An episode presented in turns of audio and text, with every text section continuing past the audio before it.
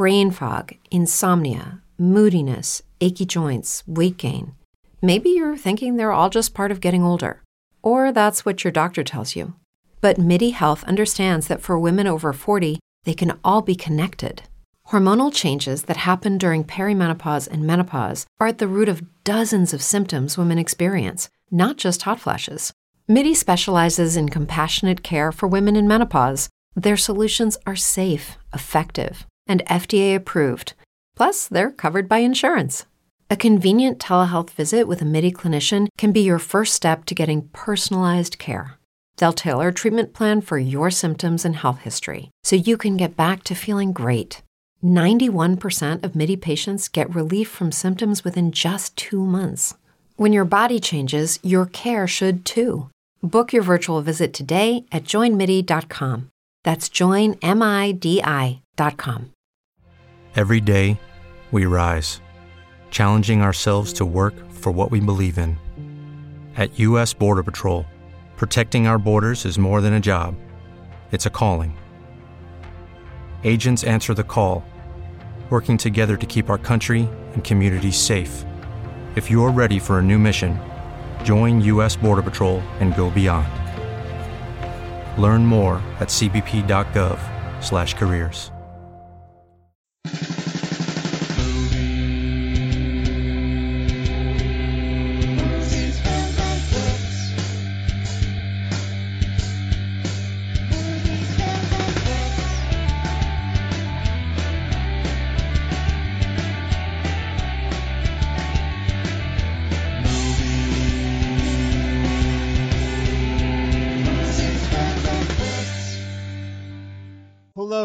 welcome to Movies, Films, and Flicks. I am Mark Hoffmeyer, and joining me is a man who will be performing at the Tampa Hard Rock and Rock Lounge Cafe with a headless alien that sings inside a glass tank filled with water. It's John Levingood. I mean that that's what I do, and that and that tank is gonna hover, and we're gonna do a duet like Huey Lewis and Gwyneth Paltrow did in duets, and we're gonna do cruising, me and that alien head. I mean, how do you how do you practice? You have to go to his place to practice, right? Well, honestly, I, I prefer more impromptu practice where the head and I will just cruise different karaoke bars. So I mean, we're just gonna hit it. Does do you have to carry the head like the system around? Well, yeah, I mean, it can hover, but I mean, the battery actually dies really fast. So I, I, I normally carry it around like a football, and he's just like sloshing around in there. And so when you're four or five karaoke bars deep, you've had some some high life from Cigar City, some nice IPAs. I mean, do you forget to recharge his battery? Like how, you know, uh, do you, do you guys get too far ahead of yourselves? I'll, I'll tell you, you know, I get a few free drinks because I get if I if I win the karaoke contest with with with my floating head, we get the twenty five dollar bar tab. He can't drink. I just use it all on kamikaze shots. I forget to plug him in before I go to bed, and I wake up and he's just sitting there in the morning. So you can't like pour some Jägermeister like we did to the dinosaur in Jurassic World? Pretty sure that would kill something that lived in a, a liquid medium. I guess it would get him drunk. What about some green milk or blue milk? Oh, that green milk can't be a good additive to water. It would get all cloudy and weird. I watched that scene again in, in Last Jedi, and he he blatantly drinks it like a madman to spill a bunch of that milk on his beard. It's like he drank that with the reckless abandon of Vin Diesel flipping a Corona bottle upside down, but that Corona bottle had twice as wide of a lip. I don't know how that Corona bottle stays in his hands. Like the way he does it, it should fly over his head and do like eight spins in the air. He actually, his, you know, see, he, he's getting older and everyone thinks that his arms aren't quite as big as they used to be because it's been almost 20 years since Pitch Black. I think he has switched entirely to grip strength and finger exercises in lieu of bicep exercises just for his Corona mastery. Do you want to hear something interesting? So let's, let's have it. So on set, Vin Diesel only drinks the Coronitas, the little Coronas, and he makes It's like the little, like those eight ounce cans. yeah, it's a- no, like the the bottles. They have tiny Corona bottles. Is it so he find. looks like Andre the Giant holding it? Yep, and then The Rock, he gives them the him like the forty of Corona bottles. This doesn't really happen, does it? No, Oh god, because if it did, that would explain so much of the rivalry between them. Like if that was a joke that where like The Rock had his assistant get him only little Coronas. And so like when Vin Vin Diesel drinks a Corona, it looks huge because he's drinking a Coronita. do they just do they just use like they make sure that the the the the beer arm is closest to the camera, so it makes it look by perspective like it's a regular sized Yeah. bottle, like they would with Gandalf and Frodo. Yep. And they've had to take all beer out of those Coronas because the way he flips it, that stuff would shoot like a rocket. It would. It, it would probably piss off the carbonation in there too, I mean, it would fly. right? Yeah. Like that, it would be angry carbonation. Like you know when people win like a championship and they're doing that with with champagne bottles. That's Right, what, what like- happens like a NASCAR. Yeah. Poor Vin Diesel. Yeah, and also when they drink champagne, uh, he does the little ones and he gives rocks the like comically sized ones when people win an IndyCar race. He, he gets like the big triple magnum. Yeah. And, and, and then, and then Vin Diesel has the one that like, you know, you have just to have one glass. Oh no, a Sophia Mini, Sophie Mini. A Sofia Coppola. this all we love the Fast and Furious movies and we love Vin Diesel. Uh, we're just doing this because of the rivalry that they have on set, so that's the only I- reason we're doing. It. I this. do love Vin Diesel, but I need to be very clear. If I love Vin Diesel, then I will gouge out somebody's eyes just to be near The Rock. Yeah. Would you say you're a Stan fan of The Rock? A what fan? A Stan fan. I don't know what that means. Remember from the Eminem song Stan how crazy that fan was? Are you a Stan? Okay, fan? maybe. I like I might I know, you know what? I think it would be a little more like awkwardly endearing. I have a feeling that like he's like one of those people where I might actually get starstruck and just like if he came up when uh, like I was waiting to get an autograph and actually looked me in the eye and said, "Hey, how you doing?" I think I just freeze with a big goofy looking smile on my face. And then I tell, and then I go around telling everyone's like, "Oh my god, you won't believe it! I met The Rock and I talked to him." And then you'd be there like, "You didn't talk to him. You just sat there with your slack jaw." yeah, and then you, he sort of just walked away from you. It was it was awkward. I still remember in 2013 you predicted that Pain and Gain would be my favorite movie of the year, and I think it was. Yeah. Yeah. And then I, I said, yeah. You know, like, you you I mean we both have our habits. Yep. Uh, mine was free. I, I love that that that zany movie. Pain and gain. I tell you what. I've been uh uh we'll talk about it next month actually because I've been writing a massive article about The Rock for Rotten Tomatoes, so we'll talk about it next month. But uh yeah, I'd love to go over his filmography coming up. Also, speaking of filmography, I keep forgetting to do this. Robert Lamb, the guy who has podcasts with us probably 10 plus times, great dude. You should go to iTunes or wherever you listen to podcasts and search Paralyzed. So Robert Lamb writes this horror, fictional horror podcast that he writes, edits, records on his Instagram, Seven Lamb Productions. He brings in a lot of voice talent. Pretty much everyone from St. Pete has been on this thing and it's getting a lot of attention. So if you're in the mood for a very scary, original horror podcast, check out Paralyzed at Seven Lamb Productions by Robert Lamb. You will love it. John listened to it one time and got so paralyzed with fear he didn't move out of his chair for three days. I was, just, I was I was waiting for The Rock to save me. You were literally paralyzed. I thought that The Rock was going to jump with a prosthetic leg across three buildings to save me from it. Yeah, 40 feet. I, I, one more thing.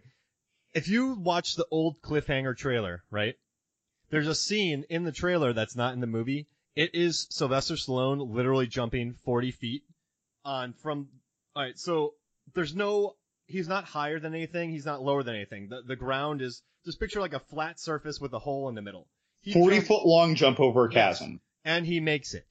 Isn't like the Olympic world record like 26 feet? Yes, and it's in the trailer for Cliffhanger. Some guy I didn't know that. when I wrote the article about The Rock making the longest cinematic jump by a human of all time, someone showed me that trailer, but it's not in the movie. So I'm like, that's just in the trailer. So get get that out of here. Get that out of here. But uh, yeah, you should watch that the cliffhanger trailer and just watch this insane jump. All right, let's move on. Dude, So- if you can find that, we got to put that in the pod post. Yeah, it's, and I'll like link the time just so when you click it. I, I watched it. I'm like, this is how. I was like, how? You know, for me, all right. So when I see something in movies, I'm not like that won't would never happen. I wrote that happened. I would. I like. All right. So um, let me start over.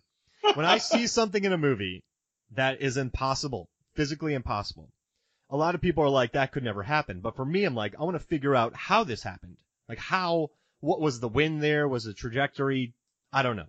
I couldn't figure out a logical thing for this jump by Sylvester Stallone in Cliffhanger. I couldn't do it. and I'm also working on another data post that's killing me right now, but I'll save What's that. that on? I can't tell No? you. Okay, it's we're keeping it. w- w- listeners, you're gonna know one day because he's we're, we're gonna get to it. It- It's basically whenever I try to work on it though, it hits me in the stomach. So it's about the best gut punches of film, I wish it'd be easier. the best food poisoning of film. What are the best gut punches of film? I don't know, but if you combine the best gut punches with the best food poisoning, you'd have one hell of a mess. You know what I'm thinking about? The best gut punches in action in film can't be like in an action film where they throw eight punch combos to like one to the gut head, you know, like they work the body then the head, mix it up. It's got to be like a comedy where a guy just gets hit in the gut once. Like you know those Yeah, yeah, exactly. You know when those henchmen run up to a guy and they just hit him in the stomach and then do and then they fall over. They like fall over like they're unconscious or like they've been electrocuted. Now, to be fair, when I first started boxing, I didn't think about getting punched. I just thought, hey, I'll just get punched in the head. Some guy you keep hit, your abs tight. some guy hit me in the body, and I crumpled. Like, so whenever I see that in a movie now, I'm like, I get it. I get it. Yeah. Like, I th- I was like, I was like, am I am I gonna die? These henchmen do all this target practice. They're not. They're not practicing getting hit at all. That's what it is. They're practicing Oh. hitting on on like one of those MMA dummies, but they are not taking hits and learning to tighten their abs and keep their abs tight.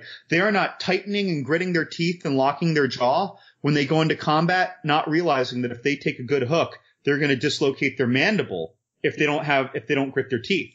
Like they don't know that because they're not trained for it. They're just like, here, go do some target practice and go punch these pads. I think that's what's happening. Yeah, you know when Brock Lesnar trained for MMA, he very he he would hit pads, but he never sparred, so he never got hit. And you can see in some of his fights against uh, Cain Velasquez, Alistair Overeem, when he took some shots. I mean, these are shots by heavyweights. He crumpled fast. Yeah. So like he's a immensely talented fighter, but he's like the henchman of MMA people. Uh, Well, he got paid well. He might have been too ter- like terrified of getting injured while training or something. Yeah. I think. I just like the henchman thing. They never take punches. They just throw punches. I'm telling you, they're just hitting pads and doing target practice, or, or so not even necessarily the target practice. There's here's a very expensive shiny gun Yeah. And with with a laser sight that you don't know how to use. here's a literal shoulder cannon that is heat sinking. You watch Arnold Schwarzenegger escaping from that mansion in, in like in the the Swiss Alps or whatever in the beginning of True Lies. They're like 18 guys shooting automatic weapons at him within 50 feet, and he is my my size and wearing a white suit in the dark. He is like a glowing target, a glowing plus size target, and 18 guys with oh god, I just I, I love that movie. I'm not criticizing. I love True Lies almost as much as I love Life, but that these these henchmen they just give them guns. They think it's gonna work. Maybe the bullets did hit him, and they're pulling a rock from Furious 8, where rubber bullets just don't even hurt him. You know, instead of giving them like these fifteen hundred dollar assault rifles made in Germany, they should just give them each like a fifty dollar sawed off shotgun.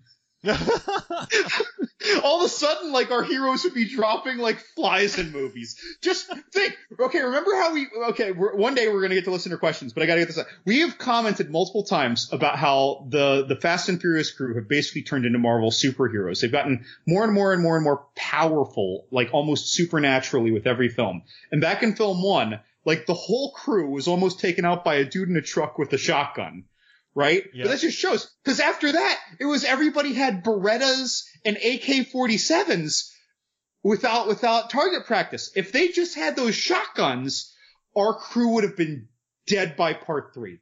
Well, I'm sorry, part four. The first time they got together again, yeah, you're right. they would have been gone. If they if when they were crossing the Mexican border through that tunnel under the mountains in uh in Four. the Fast and the Furious, they'd all be dead. Instead, everyone had their like, oh, their their German Glocks and their Berettas and their their shiny whatevers. Dude, sawed off shotguns, all dead, all dead. Because no one's no one's getting missed by by six six inches to six feet anymore. They're all dead. You're starting to, you're starting to sound like Scott Evil. I'll go get my gun, and we'll shoot him.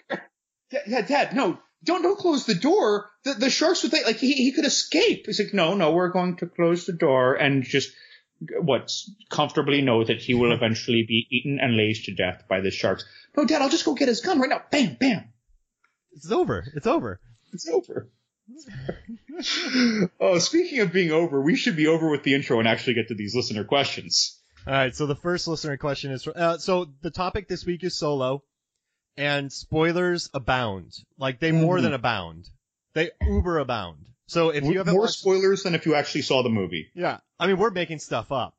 So if you haven't seen Solo, go watch Solo, which I recommend. Go watch it. Come back and listen to this podcast because we're gonna we're gonna go we're gonna we're gonna take a Kessel run. We're gonna go deep. We're gonna go deep into the Sarlacc pit, which I want to Uh, see. Sarlacc pits are going to come up with one of my answers to one of these questions. Nice. All right. So first question is: so you think there will ever be a Lando Doctor Strange crossover Cape adventure? Okay. I in movies, I hope not. But if it happened, if for some reason this this dream happened, I would want it to only be a cartoon or a great caliber fan film. Like because I think a real film, I think it's going to get so much like uh just anger or questioning from and and then people uh think about what it does to the universes. I'm treating this like a very real scenario, right? it, what it does to the, the universes of these two uh, film franchises. But if it's a great fan film, it doesn't have to be connected. Remember when they did that fan film years ago with the Predator coming to hunt on Earth during medieval times, and he was hunting the knights, and everyone who likes the Predator movies was like, "Yeah, this is the best fan film ever." If it was a film, people might question continuity or consistency between things. And there was a Hellraiser I think it was called Origins fan film that everyone said was better than any of the films after part three or two. And, but again, it was a fan film and it was okay that they had some art, their own artistic license. Whereas artistic license in the other Hellraiser sequels gets ripped apart by people like me who love the first Hellraisers devoutly. So this sounds to me like if someone was to really do it, it's got to be a cartoon or a high quality fan film. That, that's my take. I want it to get a hundred fifty million dollar budget. Oh, Mark. no, sorry. I want Donald Glover to write it. I want Justin Lin from the Fast and Furious movies to direct it. You're starting to sell me a little bit here. I want a crossover. I mean, this is why we can't have nice things. This is a world where Donald Glover is Lando and Benedict Cumberbatch as Doctor Strange are traveling the universe, getting trippy, probably gambling, doing weird stuff. You know, they they they would cheat. They would know time, so they would know the cards and they would go back in time. They would win. They would just be like a hustling act. And maybe Doctor Strange had something happen to him. Maybe he was kind of depressed, so then they're hanging out. And it's like Miss. Oh wait, it'd be like Mississippi Grind with them gambling in outer space. But then they come across some dastardly stuff, and then they got to save the day. And the Millennium Falcon. See, I go see that, and I don't get, I don't get what I call, well, not my term, but I don't get fan rage. Like when a new film is coming out, I feel like Solo was subject to oh, some Oh, yeah. fan before it ever came out. On Before anyone- both on both sides Right. of every Yeah. side. Yeah, like lots of fan rage. Like I, I think that this film would get a lot of fan rage. Like me, like don't get me wrong, I, I'm the guy who's like, yeah, I'm gonna go see that. I am not going to miss that in theaters in case it's amazing, and it's probably gonna be have have cool special effects or whatever. Whether it gets forty million dollars like the first Deadpool or three hundred and forty million dollars, but I fear a film like that actually getting made just because of our the our, our media environment and our, our rage and fanfare. I, during the opening crawl, I'll be like, listen, fans, we get it. We're crossing Marvel, Star Wars. You may feel like this is unnecessary, messes up the timeline, but this is a movie with Donald Glover and Benedict Cumberbatch running around in capes around the universe, gambling and cheating people. Like this, with with Doctor Strange, you can get around messing with the timeline. yeah, it's right because he went. Although that's time. the one that's the one thing he's not supposed to do though. But you can get around it. You can get around it. Well, he yada yada, they yada yada. Maybe he loses in a card game to Lando, and then they have to go back in time like it never happened. And then the end shot's just them both and waking up in their own worlds. That can be. I- I'll allow it. Like, you, you know what's crazy? Like, you know, like I, I'm a I'm a big Star Wars fan. I grew up with it. I read all the books when I was younger. I, you know, big fan of Star Wars. But I'm not like none of these Star Wars movies have enraged me. None of these Marvel movies have enraged me. And I know people have really, you know, with our culture, growing up, you know, you, you find something you love and, and maybe these people, these fans, you know, grew up in this world. They immersed themselves in it because it was better than their current world. So they're deeply connected to it. But I don't know, man. I want this movie and the fanboys can get over themselves. It's an interesting idea. You know, I was actually going to apologize for taking this question way too seriously, but now I'm not because I take my money. Why not? take my money. I would take my it. money. Like if like if like a Boba Fett Hawkeye movie happened, or like a Black Widow and Chewbacca movie, I'd be like, yes. I mean, what about a Jabba the Hutt? And uh, I don't want no Jabba. I, I like that you picked Black Widow and Chewbacca because she's the beast soother. Yeah. Oh, I didn't even think about that. I think I think you subconsciously had to have been honing in on that. Like Yeah. that's uh because when you said that, I'm like, whoa, that was a good choice. I, just let me have it. Come on, guys. Disney owns it.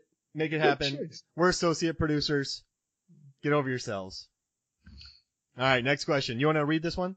Uh, sure. Um, this is from uh, a sister of a dear uh, old friend of mine, Sarah from Huntsville, Alabama. Asks, random question: Why is Yoda super spry at age 870, but super old manish at 900 years old? Back injury.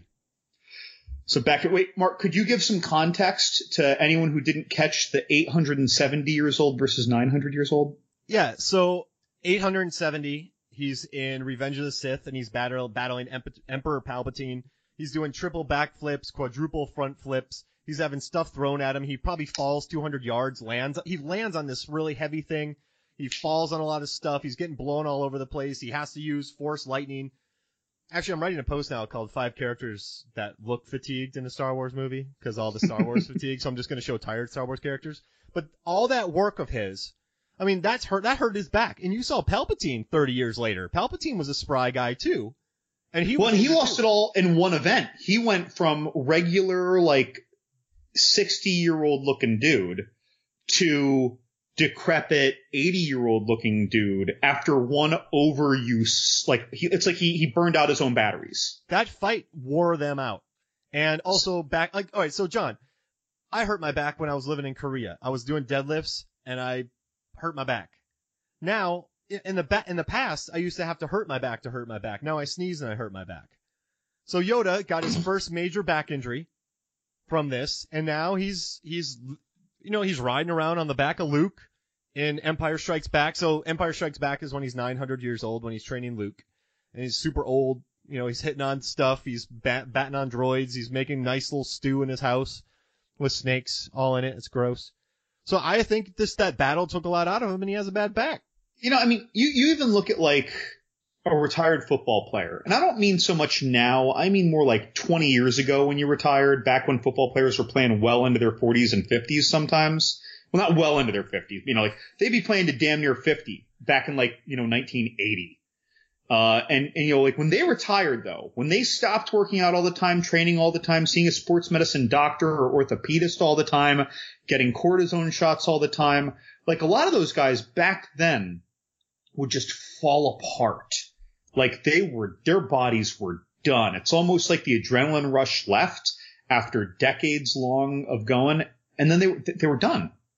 Yep. They're like, and, and if you get a really, really bad shoulder injury and you're like over 30 or 35, that's going to haunt you forever in the gym. Like there's so many people who just won't do presses anymore, like with a barbell, uh, you know, who are over the age of 40 and they're still big, strong guys. I think that's, I think Yoda's got beaten up, retired, like athlete syndrome. And, and again, and there was that thing with the emperor. He burned out his batteries. Yoda might have, when Yoda was doing those quadruple flips, when I was in the theater with my cousin Ryan, right, when we saw this, I was thinking, oh, dude, we get to see Yoda fight. But at the same time, I'm thinking, how the hell are they going to make little itty bitty Yoda look cool fighting? He has like no reach. He has a short lightsaber. And I really was thinking that like before it even started. It's like the world went in slow mo for me. And then all of a sudden it happened. I'm like, whoa! Like it was so cool, right? It was Yeah. just, it's like hearing firecrackers for the first time when you're six years old. It's the best thing ever. But that, that, that's got to take a lot out of him because he was willing to choose to walk on a cane for so much of his life. And then he let the cane fall. So like, J- just standing up straight uses the force for him. What does doing a quadruple flip 18 times do to him? Exactly. It's a back, he, he would, back injury deadlifting is what it is. back injury deadlifting is what that is. and and I joke around about it. I say I'm like the best athlete on the basketball court for the first minute, I believe it. and then and then it all goes to hell. and everyone's like, "Man, this guy's good." And then five minutes later, I'm like, "Sub me out." Dude, when I was 30, a bunch of kids uh, on on on the staff at this vacation place I go to challenged me and my cousins, who were all give or take a couple years my age. We're all about 30 though, to like a game of ultimate frisbee, and we're like, "Yeah, we got this," and they're all like 22. And we go out there and we are like sprinting, and they're like, "Oh yeah, whatever." Old guys at this vacation spot. Five minutes in, man, like I start sprinting across when they're when they're when they're kicking off every point. I just, I just, I just stop. I'm like, no, I'll just wait for them to come back. Like I'm, I'm just like bending over, panting with my hands on my knees. We are now 15 minutes into the game. That's right. But the first five minutes, I thought it was the last five minutes of the Super Bowl.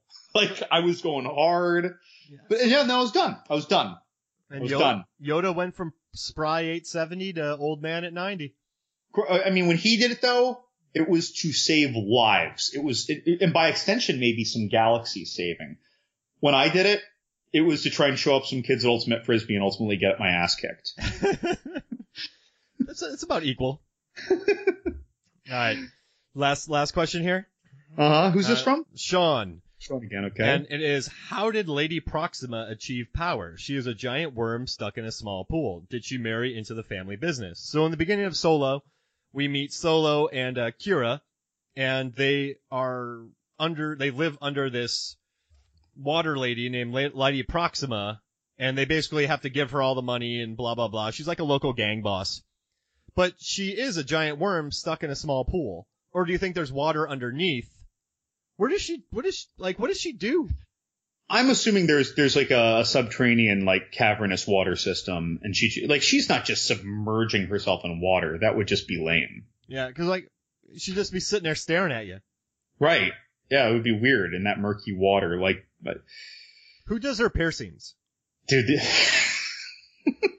so she, I, I really liked um this character. Uh, not so not so much by by what she did or said, but just like she was extra weird, right? We see so many of these very humanoid things. It's it was like a, it's it's a glorified version of Star Trek. Instead of races with bumps on their heads or different colors or different shaped skulls or ears, we have these different shapes, horns, and these two-headed things in Star Wars, right? They really up the game for the different races. And and she comes out and she's this this weird like thing out of Greek mythology or the seven voyages of Sinbad.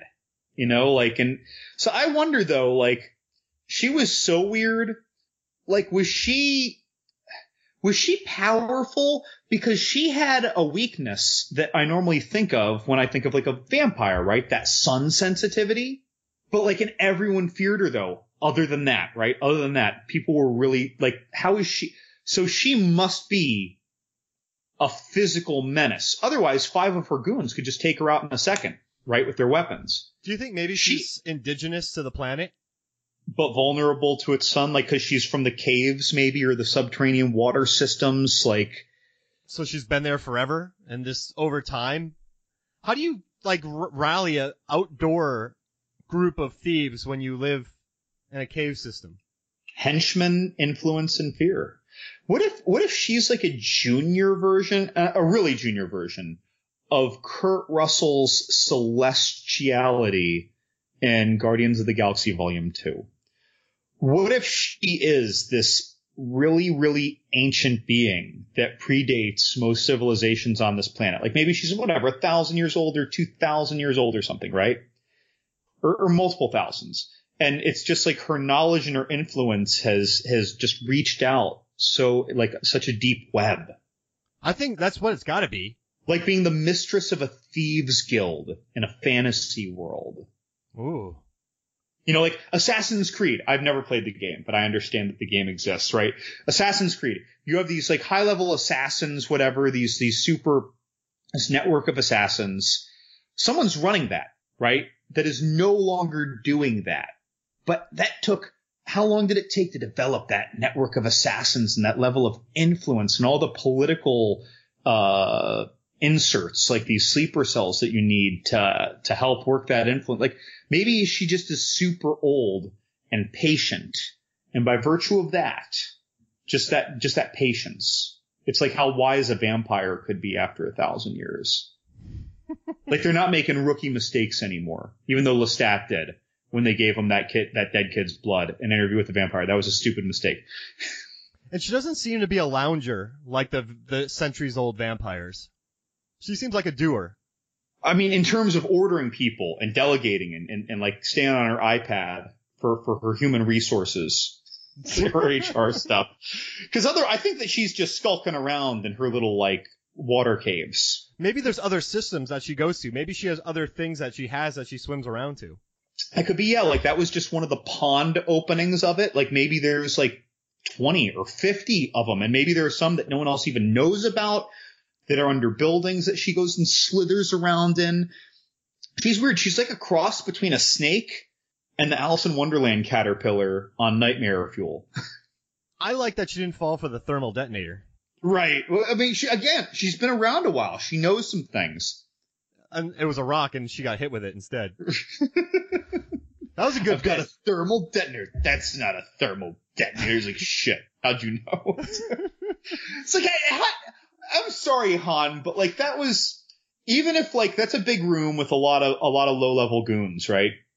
But like even if you fooled 90% of the room, the people who are going to catch people are going to catch that. There were like a lot of people in that room. Yeah. The people who are going to catch it are the people who are your threats. Yeah. I just like, the, I like the gumption of it all, and it worked. It worked in a very no one saw that coming. It was, I mean, it was a good, it was a good solo esque uh, bravado. Like you know, who throws a rock? Kids in it. Yeah. Oh yeah. well, then rocks have been very effective. Look at Monty Python. Look at Incredibles. Look at Solo's just a long line of great rock throw. And I wrote a I wrote a post about that. I wrote a post on Movies, Films, and Flicks about 13 moments 13 moments, the 13 best moments involving somebody throwing a rock. Was Mad Max in it with Feral Kid? I don't remember. Little rock throwing kid. Yeah, that was years ago that you wrote that, wasn't it? Yeah. That's been a good one for us. Because there aren't many lists about people throwing rocks. We're almost a decade old. oh yeah, man. Eight. Jeez Louise. All right, well, hey guys, thank you so much for the questions, and uh, let's move on to solo.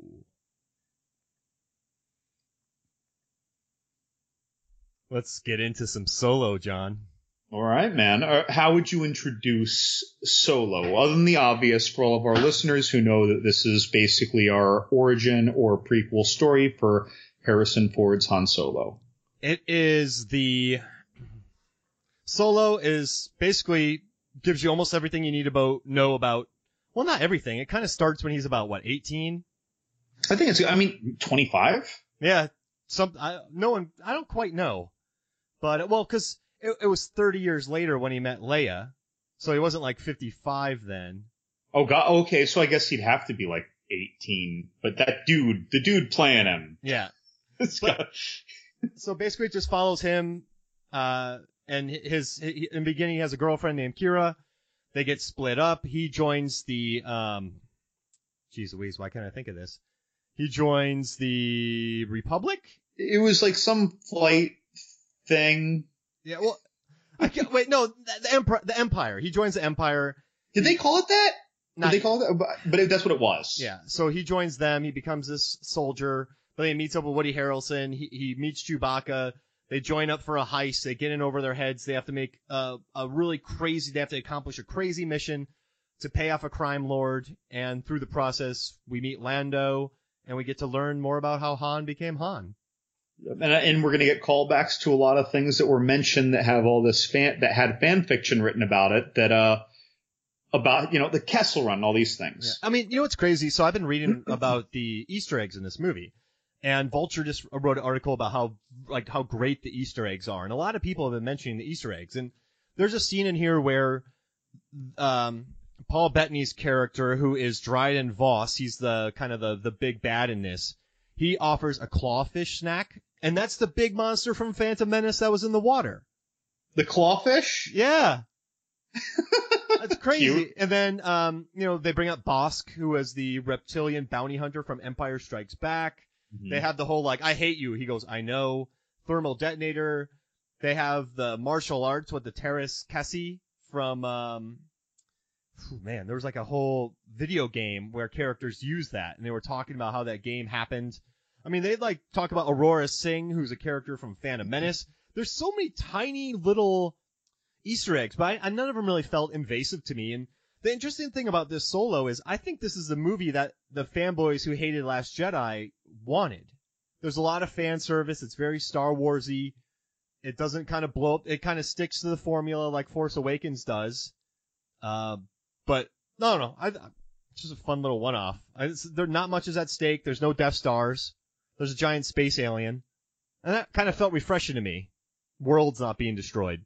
Yeah, I mean, you know, it was 18-ish year old Han finding his footing for greater things. Yeah, and I don't know. So we kind of talked about this earlier, but before we kind of jump into this, what were your overall thoughts about this movie? So, well, okay, full disclosure, definitely my least favorite Star Wars movie. Um, I'm not like angry at it. There's no fan anger, but I, I found it. Force Awakens was very formulaic to the point that it was a little annoying, but I still loved watching The Force Awakens. This movie, I, I, I didn't feel any urgency. I kind of felt bored. I, I, I just, I, I had a few moments. I had a few nice moments, and, and I didn't feel like uh, the chases or the action or the threats were ever threatening or exciting. There were no highs for me. Um, and, and I don't know if that's a me thing. I wasn't overly hyped. Um, most of my friends have been sim- have been similarly unimpressed, but at the same time, I don't want to give the impression that I'm recommending that anyone not see this movie because this is a Star Wars movie, and some a lot of people are going to disagree with me. Mark, you enjoyed this, Yeah, uh, uh, right? And so I, I would I would say everyone should go see this movie if you like Star Wars movies because I don't want you to be the person who regrets not seeing this on a big screen. If you're the person for whom this movie is, I, I can just comfortably say this is the only Star Wars movie that just left me leaving the theater with nothing to say to the person I saw it with. and I'm gonna be honest too. I think I started getting this movie's back a little bit more than I needed to. I mean, it's a multi-million dollar movie, but it felt like there was a lot of hate about this movie, the behind, like about behind the scenes stories before it even came out. And Right, right. And, and, and, and I'm with you. Do you remember the articles that were about uh, some of the test footage and people were hating on Alden's Oh, uh, acting? Yeah. And, and and when I heard that, I'm like, whatever. I'm gonna go see the movie. I'm not listening to this nonsense. I'm not even gonna read the article. I heard that you know the inflammatory headline. And I just I walked away from it. Um, Yeah, it was. It yeah, was I don't just- I don't like that. And uh, I- I'm not like a tinfoil hat guy. I don't think I've ever been that. But you know me, man. I read movie sites every single day. Like I'm on, I'm reading every, I'm reading comments, I'm reading movie sites, and I, I, I definitely notice patterns. If you've noticed like my dumb data stuff, and I haven't seen that much like vitriol about a movie before it even came out in a very long time. I, you know, I- Could you what's up? Could you reflect on what you, I realize we're going years back, but what you may remember about like when The Force Awakens was coming out or when The Last Jedi was coming out or especially, um, Rogue One? Like, I mean, I'm sure there were some things going around, but was it, was it this level? No, nothing like that. I mean, uh, Force Awakens, it was just a lot of buzz. People were really excited about it. Last Jedi, it was mostly just fan theories. Do you think that this is because we have a beloved character that's owned by Harrison Ford? And now we're going to see someone else show us that character instead of a bunch of unrelated characters. Do you think it's linked to that? I mean, I, I think there is a certain amount of that into it, and I, I don't know. I just l- listen. When I first heard there was gonna be a solo prequel, I was like, it's not needed. I, I I wasn't one way or the other. I wasn't. I didn't feel strongly. But then the two directors who joined on, Phil Lord and Chris Miller, the guys who put a lot of life into 21 Jump Street and the Lego movies, joined on. Then you had Alden Ehrenreich, who I loved in Hail Caesar. You should watch any clips you can on YouTube of Hail Caesar with him in it.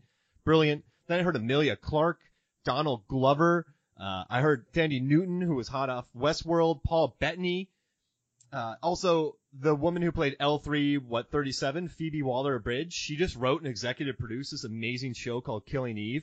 Really talented. She did a show called Fleabag too. That was really popular. Woody Harrelson. I mean, this had a cast of everybody that I liked. And so I felt really positive about it. But then you hear the news about Mhm. the, the directors being kicked off of the set. They got fired. I just think they probably got in over their heads. There was differences between what they wanted, what the studio wanted. I mean, Kathleen Kennedy let Rian Johnson make Last Jedi, so I don't think she's that strict with how people make these movies. Ron Howard came on. Uh, he came in. He was a total general, got the movie done. But then it was kind of weird. Just I was I read a lot of reviews too, and the reviews for this movie, it's just like everyone's nitpicking. There was a whole review in Vulture about how Han Solo is solo, but he's not solo enough in this movie. But his name's Han Solo because in this movie he's by himself when he hmm goes to you know fight for the Empire. So he's not like a he's not a loner in this movie. He has Chewbacca. He in in New Hope he goes back to help people. I mean this this is a guy who puts his neck on the line for other people and and you know he has some selfish moments, but he's not like so that these articles I read about him, it's like it, was really felt like nitpicking and like Solo wasn't solo enough. Like that doesn't really. I, I don't I don't agree with that. yeah, that was a whole article, and I don't agree with that. it was just weird of and like people were like it's totally fine. It's fun. That's it. It was just a very weird reaction to this movie. Uh, i think some of it is deserved. Uh, as much as i like ron howard recently he's more of like a very uh, I, I- you know I, I think he's still very competent could he could lead a blockbuster. But he's you know lately he's been kind of like a b c d and that's the way this movie kind of is. But it's weird how people didn't watch it because they didn't want a solo prequel, and then there's people who didn't watch it because they're boycotting. They're still boycotting Last Jedi, a very small minority, but they're very loud on the internet. And then it's just people who. My cousin told me he went to go watch it, and a woman got mad at her husband because she's like, "I thought you said Harrison Ford was going to be in this." Like it's a What? movie. Yeah, people don't really know what this movie is, and I see that conversation too. It's like, honey, let's go see the Solo movie. What's that? Solo, Han Solo, Harrison Ford from the Star Wars movies. That's probably what he said. yeah, and so I understand it. And it's just uh listen I, I wouldn't give this movie an a. I, I i wouldn't put it above the originals. I wouldn't put it above rogue one. I wouldn't put it above last jedi. I think i have it above the prequels and i have it above force awakens. And you know what's crazy? I like all of them. So it's weird for me like like rating all these movies because as much as people hate the prequels i think there are moments of true brilliance. I think there's some really beautiful things in them. Force awakens it's weird. I kind of dislike it until I watch it again. Then I have a lot of fun with it. But every time I rewatch it, I'm like, I've seen this movie before. Uh, but I, I don't know. I, I, I had fun. I walked out of the theater with a smile on my face. You know, Meg, my wife and I weren't discussing it for hours after it was done, but you know, I, I dug it when I was in there and I appreciated the story. Like I, I again, I, so I, I said this was my least favorite Star Wars movie. I'm very comfortable saying that, by the way. But at the same time, if I gave this a letter grade or a number score out of a hundred, it wouldn't be the lowest. It would be above probably any of the prequel trilogy, episodes one through three. However, the highs in each movie of episodes one through three were so much higher and so much more numerous for me that I forgive it. Phantom Menace, in my opinion, it, it's a terrible movie. I'm not trying to get people, people are going to get angry. It's a terrible movie to me, but it's, it's, it's a wonderfully fun flick. It's got the pod race. It's got meeting all those sea monsters. It's got the Darth Maul fight. It's got all these super highs. I mean, super highs, right? That, that I like it more than Solo, but Solo is a better film. Yeah. And, It's just that Solo has not one high for me, for me. Yeah. And you know what's interesting is, like, um, my wife was talking to some of her coworkers and they're like, oh yeah, it didn't make much money, so it's not good. And John Lazavath of this podcast, he sent me a message. He's like, so when does not making a lot of money mean, mean a movie's bad? Like that's like the consensus around this Right, movie. let's look. Let's look at. Let's look at the historical Oscar winners and Yeah. Oscar nominees. Yeah, so Big Lebowski sucks. You know, like it's um How, how much money did Vie and Rose yeah, ex- yeah, exactly. so it, it's just like, but I've, I'm hearing these really kind of weird arguments. People don't quite know what it is.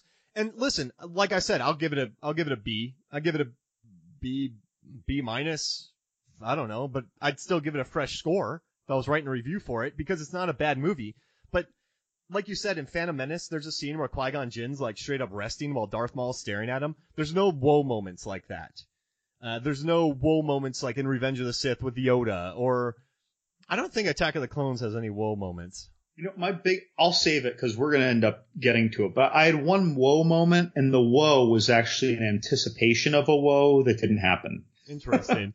I mean, I no, don't know, but actually, we're, we're going to get to it. I did have a whoa moment in this movie. Uh, I'm gonna say it because it's a spoiler thing. Darth Maul. I was so happy. Um, just seeing Darth Maul pop up, and this is this also crowds my. And I don't want to keep bringing up my past working in film, but we've talked about it before. We were Comic Cons, and I don't want to say much about Ray Park, but he was definitely kind of, I don't know, drinking a little bit more back then. And so he wasn't doing too much. And then he kind of like, now if you see him on Instagram, he's like really all about training, like getting like everything back in a row. He was in the accident man with Scott Adkins. He's like really moving forward. So to see a really nice guy too. Ray Park's like the nicest dude. I don't know Oh, if you sweetest ever, fella, yeah, yeah. really nice dude. So when I saw him, I was like, yeah, like I was, I was happy for Ray. Like he would know me in a crowd, but I was happy for him. I, I was excited when he came on screen, but I wasn't excited with everything that transpired the moment after he came on screen. Yeah, I mean, I just, It- I didn't know he got. Cu- I guess it's in the comics where he got cut in half, and then he gets metal legs back, or no, the TV, the cartoons, and then he becomes a crime lord. But like I said, I think I wasn't so happy about Darth Maul. I was just happy for Ray Park. Sure, yeah. Because that dialogue was just like written by a 13 year old, in my opinion. It was just so, well, we're going to be spending a lot of time together. You basically, it was like, I'm going to be training you to do things. It, it, I don't know. I, I realized there's also the intended audience and we want this to capture a lot of people, but that was one of those things that didn't, that that scene could have been very easy in my opinion to make it work, but maybe to make it work for me it would have alienated too much of a general audience or or maybe it wouldn't. And But I like seeing him on screen. I like I like that his character was included. yeah, and I just was so happy about that. And then also with this movie, I think it might have some of the best costume design of any of the Star Wars films, just between Lando. I thought um, Emilia Clarke a, as Qi'ra. that's an interesting statement. I'm reflecting on that. Now I got to think about that when I see Like- it again. when you see Qi'ra, her outfits like they're like perfectly tailored for her, like that uh, the what the black dress that she's in in the beginning. Then you have Lando with his awesome capes and like his whole get up. You have uh, Woody, Thandie Newton, Alden Ehrenreich. You know the different people, the different costumes. I also thought this had the best creature design since the originals. I mean the prequels were mostly CGI, and I have, I have not liked any. I mean I Rogue One maybe has a couple cool moments. I, actually, I love Rogue One, that little guy that's shooting on the Gatling gun, and then that's pretty good. But I don't think, you know, in Last Jedi, that casino scene, or the the scene where we meet uh Ma, Ma, Maz in in Force Awakens, I don't, I, I wasn't impressed with any of that creature design. No, yeah, I agree. But I in agree. this movie, there's a couple creatures in here that I'm like, wow, this is the 1970s again yep, I'll give them that. like yeah. a lot of and so I'm gonna start like Kevin Smith says like when he watches watches these movies he's like there's just some things I want to see that make the movie worth it for me so like you know he's talking about Justice League and he didn't love it but he's like there's things that happen in it that I loved and made it worth it for me and so this movie seeing these like like badass costumes like really great costume design seeing really neat monsters like there's some cool monsters and I don't know all that just made me happy and it just made me it took me back to my favorites, which are the you know the 1970s with four, five, and six, and well 83 for uh, Return of the Jedi. But I don't know. That that's my. We're not really talking about the point plot. We're talking about everything around it. But I think it had a lot of positives to go with this movie. Sure. Do, I mean, are, are we going to jump in? Yeah. So How Uh, how'd you feel specifically about Solo? I like oh, I like Aaron. I, you know what's interesting is I like Alden Ehrenreich a lot, but I think he was overly directed in this movie. I think he just had people. I think he's a really good actor, and I think he's a natural performer. Once again, go back and watch Hail Caesar. He the dude is relaxed next to Josh Brolin. He's relaxed next to George Clooney. The kid can hold the screen. But in this one, it seemed like his performance was just overly guided. I felt overly directed, and I still liked him. And as he got more comfortable, I think towards, I, I, you could see where everything was reshot. You could see scenes where he was more comfortable than than others. But I think it was an overly directed performance to me. It didn't feel overly natural, but I still liked it. hmm Yeah, I, I most of the time I just thought that he was there for the line delivery, but a lot of his looks, like when he would walk into a room and just look around or react to something, I, I, I think he captured the the Han Solo look and feel. It's just yeah, when he would start to speak, when it got to line delivery, and I'm not it, boy, when people were talking about his accent or something, I didn't even notice. If that, if people were bitching about that, I didn't even notice this. But um, but like I, when it got to line delivery, that's that's where I was just like, oh, okay, well, it it, it fell a little flat for me. But Yeah. but all of his his movement when he wasn't speaking, and I'm not trying to make that sound like, oh, he's good when he's not speaking, and thus he's a bad actor. No, I don't mean that. When he was just walking around being Han Solo, though, that looked like a young Han Solo to me.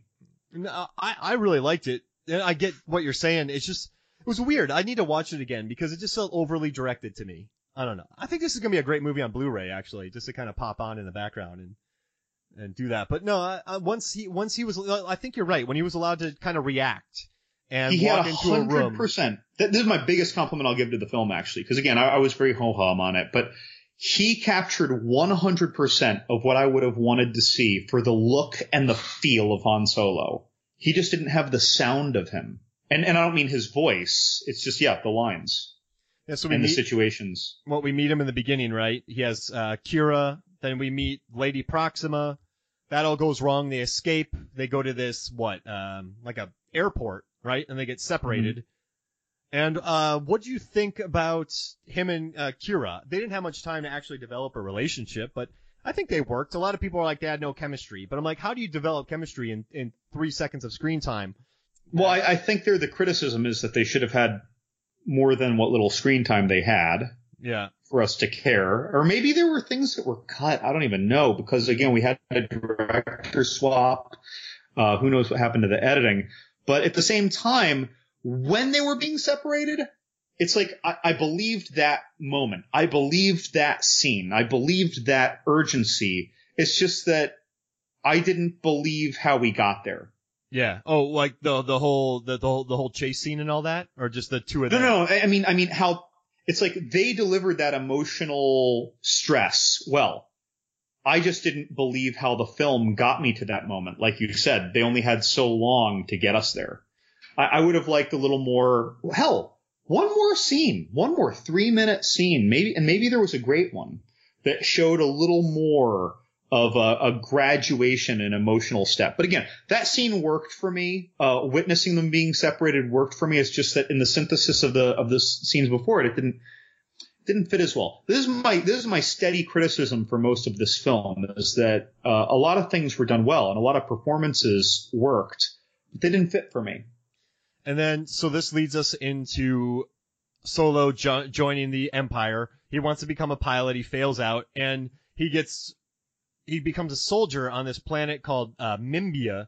And He's and- hack he's hacksaw ridging. Yeah, he's hacksaw ridging, and actually a battle scene that's almost reminiscent of the cool attack the attack of the clones moments when the stormtroopers are walking through all the dust and kind Mhm. of like blasting all the robots. That was a wild moment in Attack of the Clones. But um, I mean, that's crazy. That was a oh, that's like a planet where everyone just dies. Yep, and, and, and good scene too. A good scene.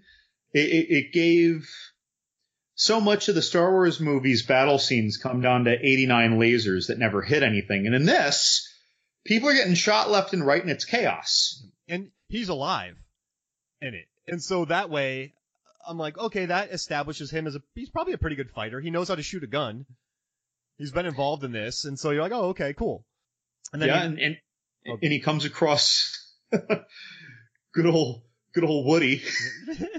yeah, good What old was Woody. Woody's character's name? Um, I, don't remember a lot of character names. So he comes here. across a, uh, a Beckett, and then he Beckett. also meets Val, played by Thandie, Newt- Thandie Newton, and then Rio Durant, who's Jon Favreau, the voice by Jon Favreau, the four-eyed. I don't know. He's like a chimpanzee. No, he's like a. I don't know what he is, but he's adorable. He, And he's like a four-armed male Mav. and he's He seems like he'd be like Mav's husband. I liked him a lot.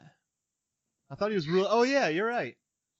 He was cute. He gave a lot of heart. Um, I felt like a cartoon character was just thrust on the screen. Not not the effects, but just the nature of him. Yeah, And and so, what Woody and them ditch him. He gets kidnapped. Like he wants to join up with Woody because they're imposters. So they're just trying to steal a ship from this planet uh, Mimban so they can do, go do a job.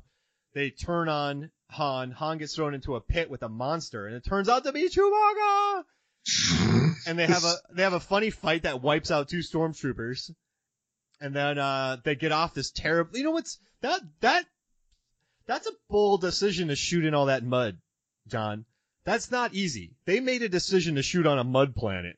So, if I made a movie, I would not shoot. I would shoot in Hawaii, on a not mud planet, in a hotel. On a not mud planet. Yeah. But uh yeah, so then eventually they they they escape, they go find the ship. Woody Harrelson's like, "Ah, whatever, we'll take him on. He's a young rogue. I was a young rogue once." They put him on the ship and they go to rob some coaxium from like a mountain planet on a train that was built by incredible architects that swings around and the plan goes wrong in a cool scene, but then Thandie Newton Thandie Newton gets killed, Val gets killed, and Rio get killed.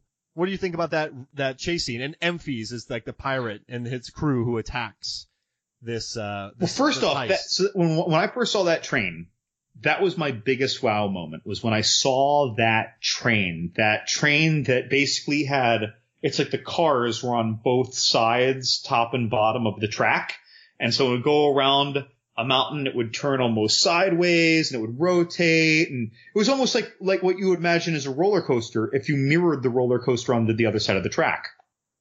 And, uh, so when I saw that, I'm thinking, oh, this is so cool. I'm thinking of, uh, I'm thinking of things like Snowpiercer, right? I'm thinking of cool train scenes. I think I'm, uh, once the action started, I was totally taken out of it.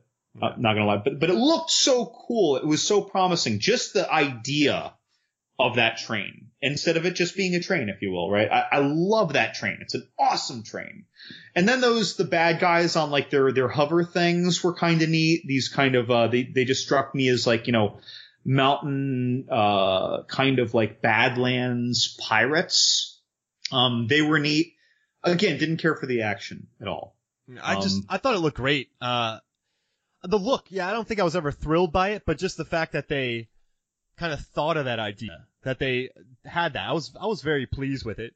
But I mean, I was pretty uh, I was pretty wowed that it killed like uh Val and Rio were murdered almost immediately. I was like, holy crap! Like that was like it, it killed people off pretty quick. So, like the Val character, for example, like I thought that she did all of her scenes very well. Thandie Newton. I thought that she did all of her scenes very well, but her character didn't fit for me. Yeah, I mean, she didn't have enough screen time to really I- yeah, anything. So when she died, it was like a momentary shock, but I didn't really have that. Like I was literally shocked, but I didn't have the emotional response that I should have had for all the passion that she poured into her scenes and all the the pragmatic roguishness when she was like, "Yeah, leave him. You know, we don't need this guy. Don't trust him." Like, you know, she was she was all in, and and I, we should have gotten just again. This is another time where I'm going to say it, and I'm not trying to say it like you wave a Harry Potter wand or anything, like it's easy, but give her a, a three minute scene talking to Beckett. Give me another three minute scene or something, because for some reason it just wasn't enough for me. I that's just it. I feel like none of the characters got enough time. Yeah, they kind of killed her, then never talked about her again.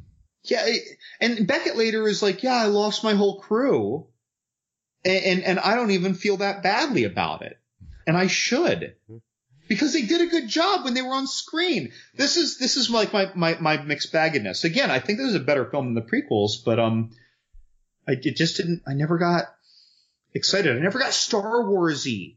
What did you uh, think about the cinematography by Bradford Young? He's the guy who did Arrival. It was very, it was consistently very good and almost never great. Oh man, I thought there were some great shots in there.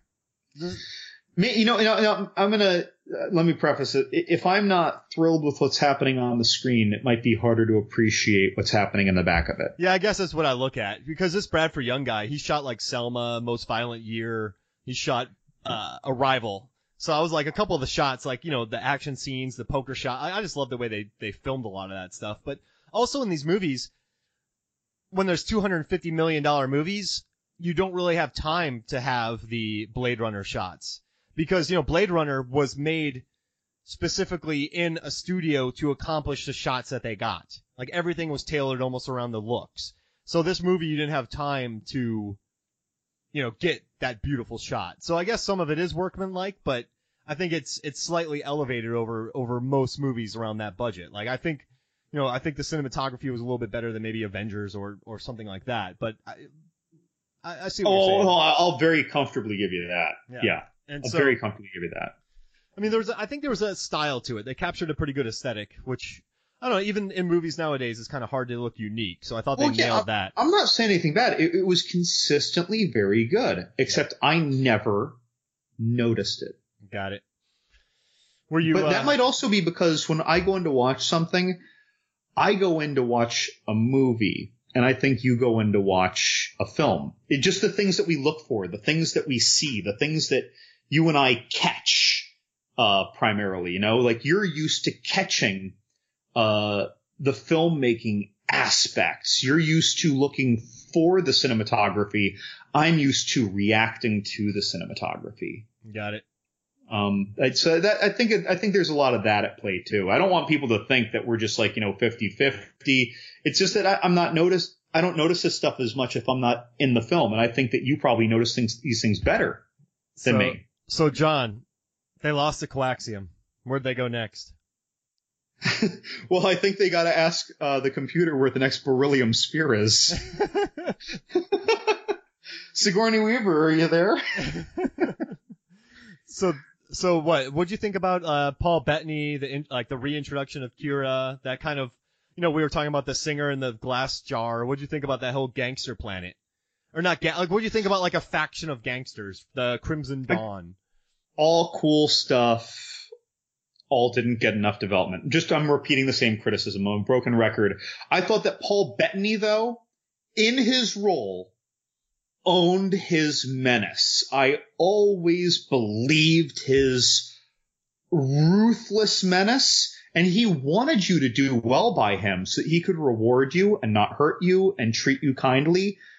But I always believed how dangerous he was, whether it was to Solo or to Qi'ra. And I believed Qi'ra's fear of him, and I believed how much he cared about her, and I believed that he'd kill her all at the same time. So all that worked, right? All that screen presence was there. I just, I, I, I wish I had a little more, but, um, but I believed it. That was one of the better long-term on-screen dynamics, I think, of the film. And I, I like how it opened up this weird world of, you know, you have Jabba, you have Dryden Voss, you have the Crimson Dawn, you have these crime syndicates across the galaxy. Like that's cool, and they all work for somebody. So it's like it's you have these powerful guys, but they all answer to somebody. I don't know. Like he's like Dryden Voss wasn't a middle manager, but he was kind of a middle manager, so you could see the stress on him to get things done. But he also had the liberty to kind of do things. And I like that point you made. Like he didn't want to. Like he's not the guy. Oh, you failed me once, you're dead. It was like, hey, you failed me once. How are you gonna make it up to me? Like he would kill him eventually, but I like that he was just like, oh, you got a plan to do something else? Okay, let's try it. What do I have to lose? Uh, yeah, he, he, he's he's a CEO, and if you fail him twice, the company the company might collapse if he gives you too much trust. But he he wants you to work well with him because he doesn't want to have to do all the work. So like, yeah, let's say you accomplish four successful tasks, right? Then you fail one. Then you accomplish three successful sexual tasks. Then you fail one. Would he kill you or let you go I, on? I think more? you're still in good graces because because he was letting someone fail one and give give him another chance when when they had never done anything for him. So they were O and O, and then they failed him, and he gave him another chance. Yeah. So I mean, if you were like, if you had a batting net, you know, if you were like seven were out of ten, if you're seven out of ten, he'd be like, I like you. Like you're. I you're... think I think he's going to trust you until you're under 600. Yeah. I'm serious. I, I, I, he might trust you until you're under 400, depending on what your hits are. But he yeah he really wanted to, and and I believe that you know he has an ongoing kind of concubine forced relationship with Qi'ra as well. I think we're supposed to think that. But, and I think that he wants them to have a happy, whatever relationship that they have for a decade. But at the same time, I believed that if this failed a couple times, that he'd just kill her. And, and you know what I liked about the Qi'ra character is there's a lot more to her than she lets people know. It's I don't think it's like a convenience, like oh we're gonna, just gonna show you things at convenience. Like she's holding stuff back. Like she's playing a game. Oh, the movie ended, and I think that there were a lot of things that she clearly didn't reveal. Yeah, and we don't know what we never really heard anything about what happened between Han Solo getting separated from her at basically that airport and them at the end of the movie. Yep. And he I- only knows what he witnessed about their dynamic while they were there. She never told him anything, and she just revealed. She kind of said something like, "You don't want to know." Like that's it. So she's like, I'm not telling you anything." Uh, like yeah, uh, she. I mean, he probably doesn't want to know, and I, I like that there's a there's definitely a world weariness to her character that I thought was a good performance in that. That she, like sometimes when she smiled, like when Han was being a little naive. I mean, this guy's been in the the mud and he's probably killed a, some people. You know, he's seen some things. He grew up rough, but she had it a lot worse than he did in those years. So when he'd make some sweeping gestures, she would just give him like a sad smile.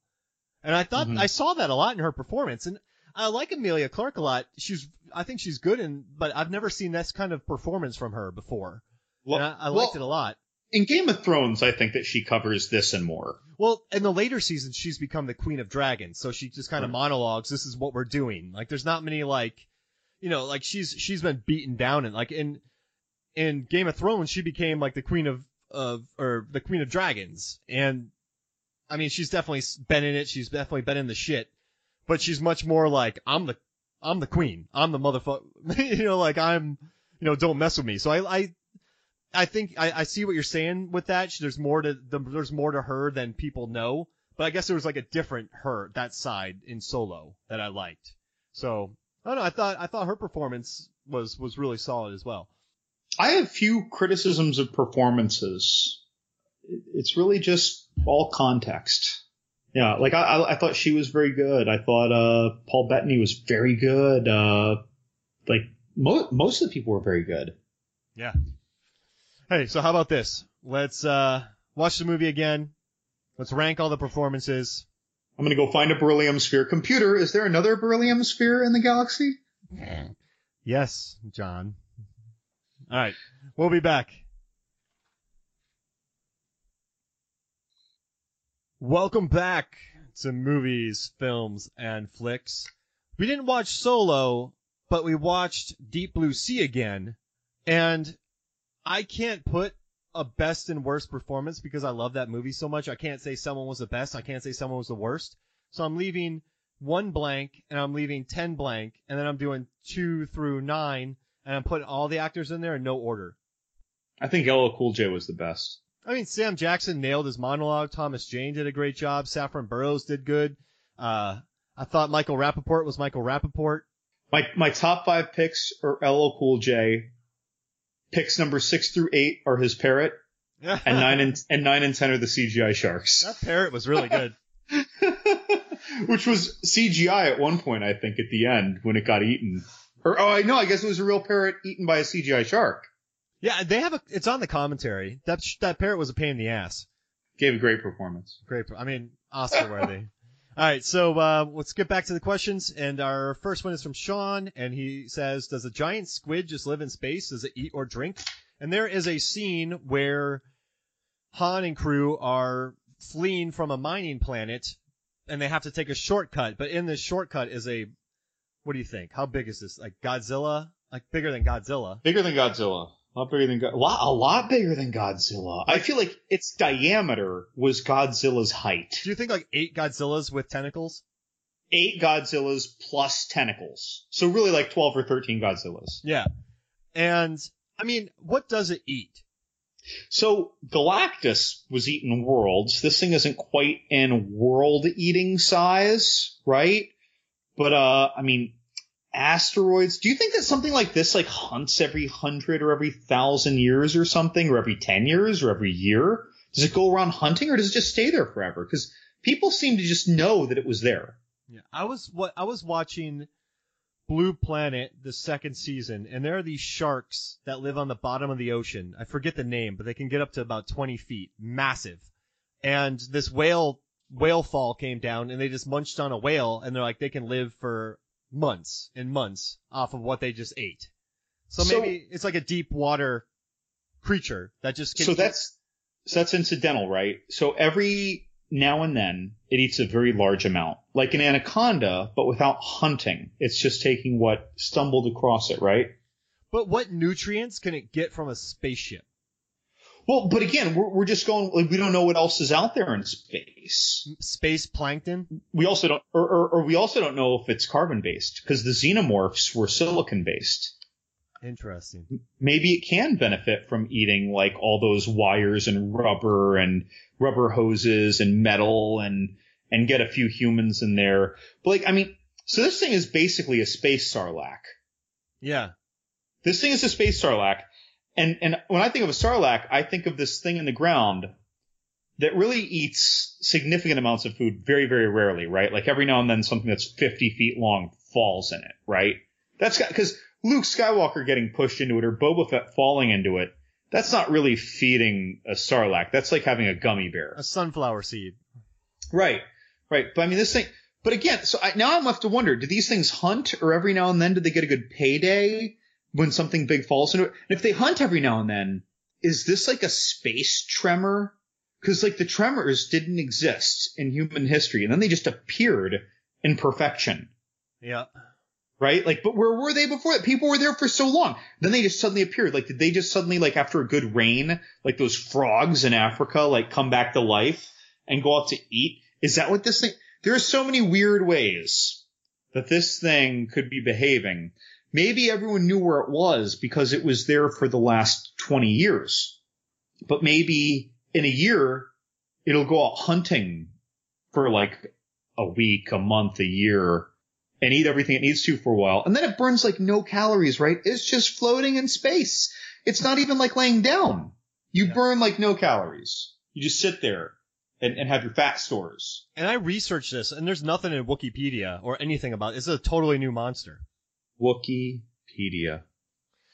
I, I think it eats space plankton and catches the occasional fr- frigate that gets lost. Could be. I, I, I suspect an occasional. Pure, I think that it, it, it its stagnant life is a space sarlacc, and that every now and then it goes on a generational hunt like a tremor. Wait, And, and a sarlacc is basically a giant tremor. Sarlaccs can travel across space, so maybe this was a sarlacc. Dude, do you think the tremors traveled across space to land in perfection? Wouldn't they squish? Wouldn't a sarlacc squish? I mean, they fa- I- they said sarlaccs can do travel. I, I think that's because the people who wrote that down didn't understand gravity and entering atmospheres. If a, a tremor would just be a flying squish bomb, But so would a so would a a sarlacc. they yada yada yada that. they have very large parachutes. May oh you know so they're big mouth. They come mouth first, Yep. and it catches it catches air late, and it, it has a very expansive skin exoskeleton. It just expands like a parachute. Like a flying squirrel. It come it it just comes down into the atmosphere like a dandelion seed. maybe in those tentacles when it opens up, it like spreads all its tentacles. There's some webbing in there that it can do, and then it kind of like you know glides down. And, and somehow it's not burning up through the atmosphere. Uh, yada yada yada. yada yada yada. All right. I still like this though. I, I, I didn't know that that the sarlaccs were sus- maybe they have some kind of spore instead of like reproducing sexually. Maybe they reproduce with some kind of a spore, and the spore can survive this.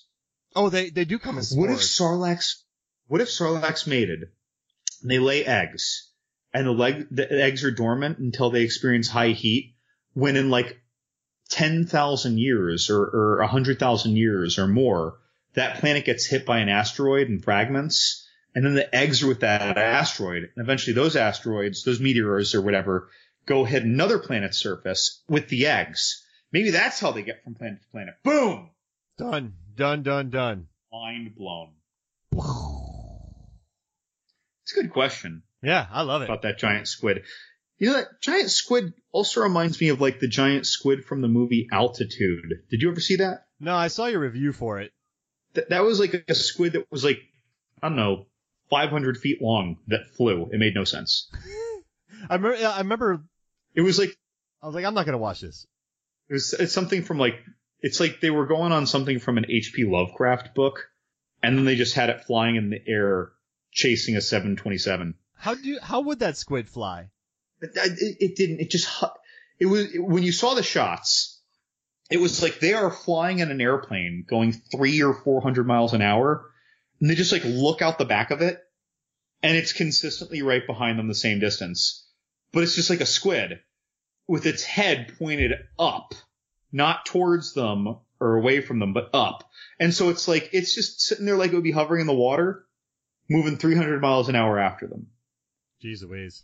Altitude people. It's actually a fun movie to watch with a couple beers, but not a good movie if you want to see a good movie. I own it. Uh oh. Look, it looks like it's time for a Johnny Numb mailbag. I think that he's trying to break his own standing record for most verbose submission. I like this one. yeah. Uh, Oh, am I reading this Yeah, one? go for it. Yeah. All right. So Johnny Numb from the Crash Palace, uh, the Last Knock podcast writes, possibly pretentious, definitely convoluted listener question. If my assessment of certain things that is Disney Marvel mergers seem misinformed, feel free to discard. No, Johnny, we're going to take this one. So Johnny writes, Star Wars was never a big part of my formative years, which is perhaps why I look at these recent installments, The Force Awakens onward, as simple entertainments designed to kill a few hours. I'm not sure if either of you guys, or where either of you guys fall on the what Star Wars means to me spectrum, but do you feel that the accelerated production and release of these of these films in the current Star Wars cycle runs the risk of demystifying and exhausting the epic feel of the tale, especially when these releases, to a certain extent, rely on familiar characters and pre-existing mythologies to ingratiate fans to these new stories. Furthermore, do you feel that the Disney Marvel merger runs the risk of making the Star Wars and Marvel Cinematic Universes indistinguishable from one another? I have to admit, when I watched the trailer for Solo, I would have mistaken it for Guardians of the Galaxy Volume 3 if it had not featured Chewbacca in the co-pilot seat. Thanks. There's a lot here to react to. All right. So let's knock out the first question here. Um, do you feel that the accelerated production releases of the films in this current Star Wars cycle runs the risk of demystifying and exhausting the epic feel of the tale, especially when these releases, to a certain extent, rely on familiar characters and pre-existing mytho- mythologies to ingratiate these new stories? I mean, I, the world's always been, my world's always been inundated with Star Wars. Uh, I think fans have been, I don't know, that's been part of their lives for a long time. And, I mean, the original prequels, like everyone said they hated those. And, and when Force Awakens came out, everyone was ready to see it again. Mhm. I mean, I do think there, there could be some oversaturation, but I think if you make good movies, I mean, look at Marvel right now. They just released Thor, Black Panther, and Avengers, and Ant-Man in less than a year. And they all made tons of money and were very popular. So I don't, I don't know. I, I think for me, I love Star Wars, but I, I, I just enjoy the films as simple entertainment as well. Like if I see something that's not correct in the timeline, I'm not going to be angry about it. But, uh, I don't know. I don't, I don't mind demystifying it. Like I don't, I don't really have that mythology to me right now. I don't know if anything could be demystified or Yeah, I, I, yeah, I, I agree. I don't think we are demystifying it. I mean, I, I'm not a fan of this solo movie, but you know what? That doesn't mean I'm demystified. It means I happen to not be thrilled with this particular movie. I've been pretty thrilled with all the others, especially the new ones: The Force Awakens, The Last Jedi, Rogue One. Um, so and I, and I find myself just waiting for the next movie because I know one's coming out next year, and I'm excited. Uh, I was really excited for this to come out. Um, and I don't think that my reactions were at all numbed for episodes seven, eight, or Rogue One. Uh, I had a blast with them. Um, I had a lot of anticipation, and then I had a blast with them. So, and, but and again, so for both of us, Star Wars was a part of our childhood. It- apparently, it wasn't for Johnny, which is interesting to me. I'm kind of shocked by that. I mean, I think some people are going to be, I, I, I, some people are feeling demystified. It's kind of weird though how people complain about Force Awakens being too much of the same, then they complained about Last Jedi changing too many things. So it seems like Star Wars just means a lot of different things to different people, and they're just very vocal about it because it's Star Wars.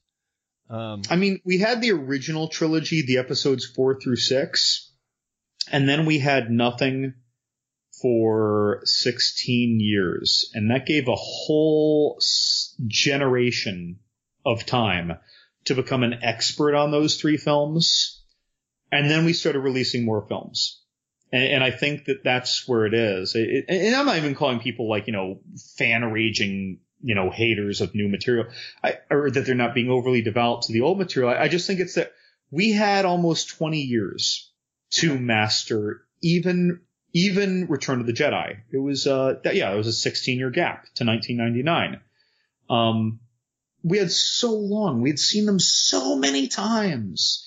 Uh, people were talking about them all our lives before and after we saw them. And then these new movies come out and they're being made for general audiences today. And it's a totally different feel. It's a totally different style.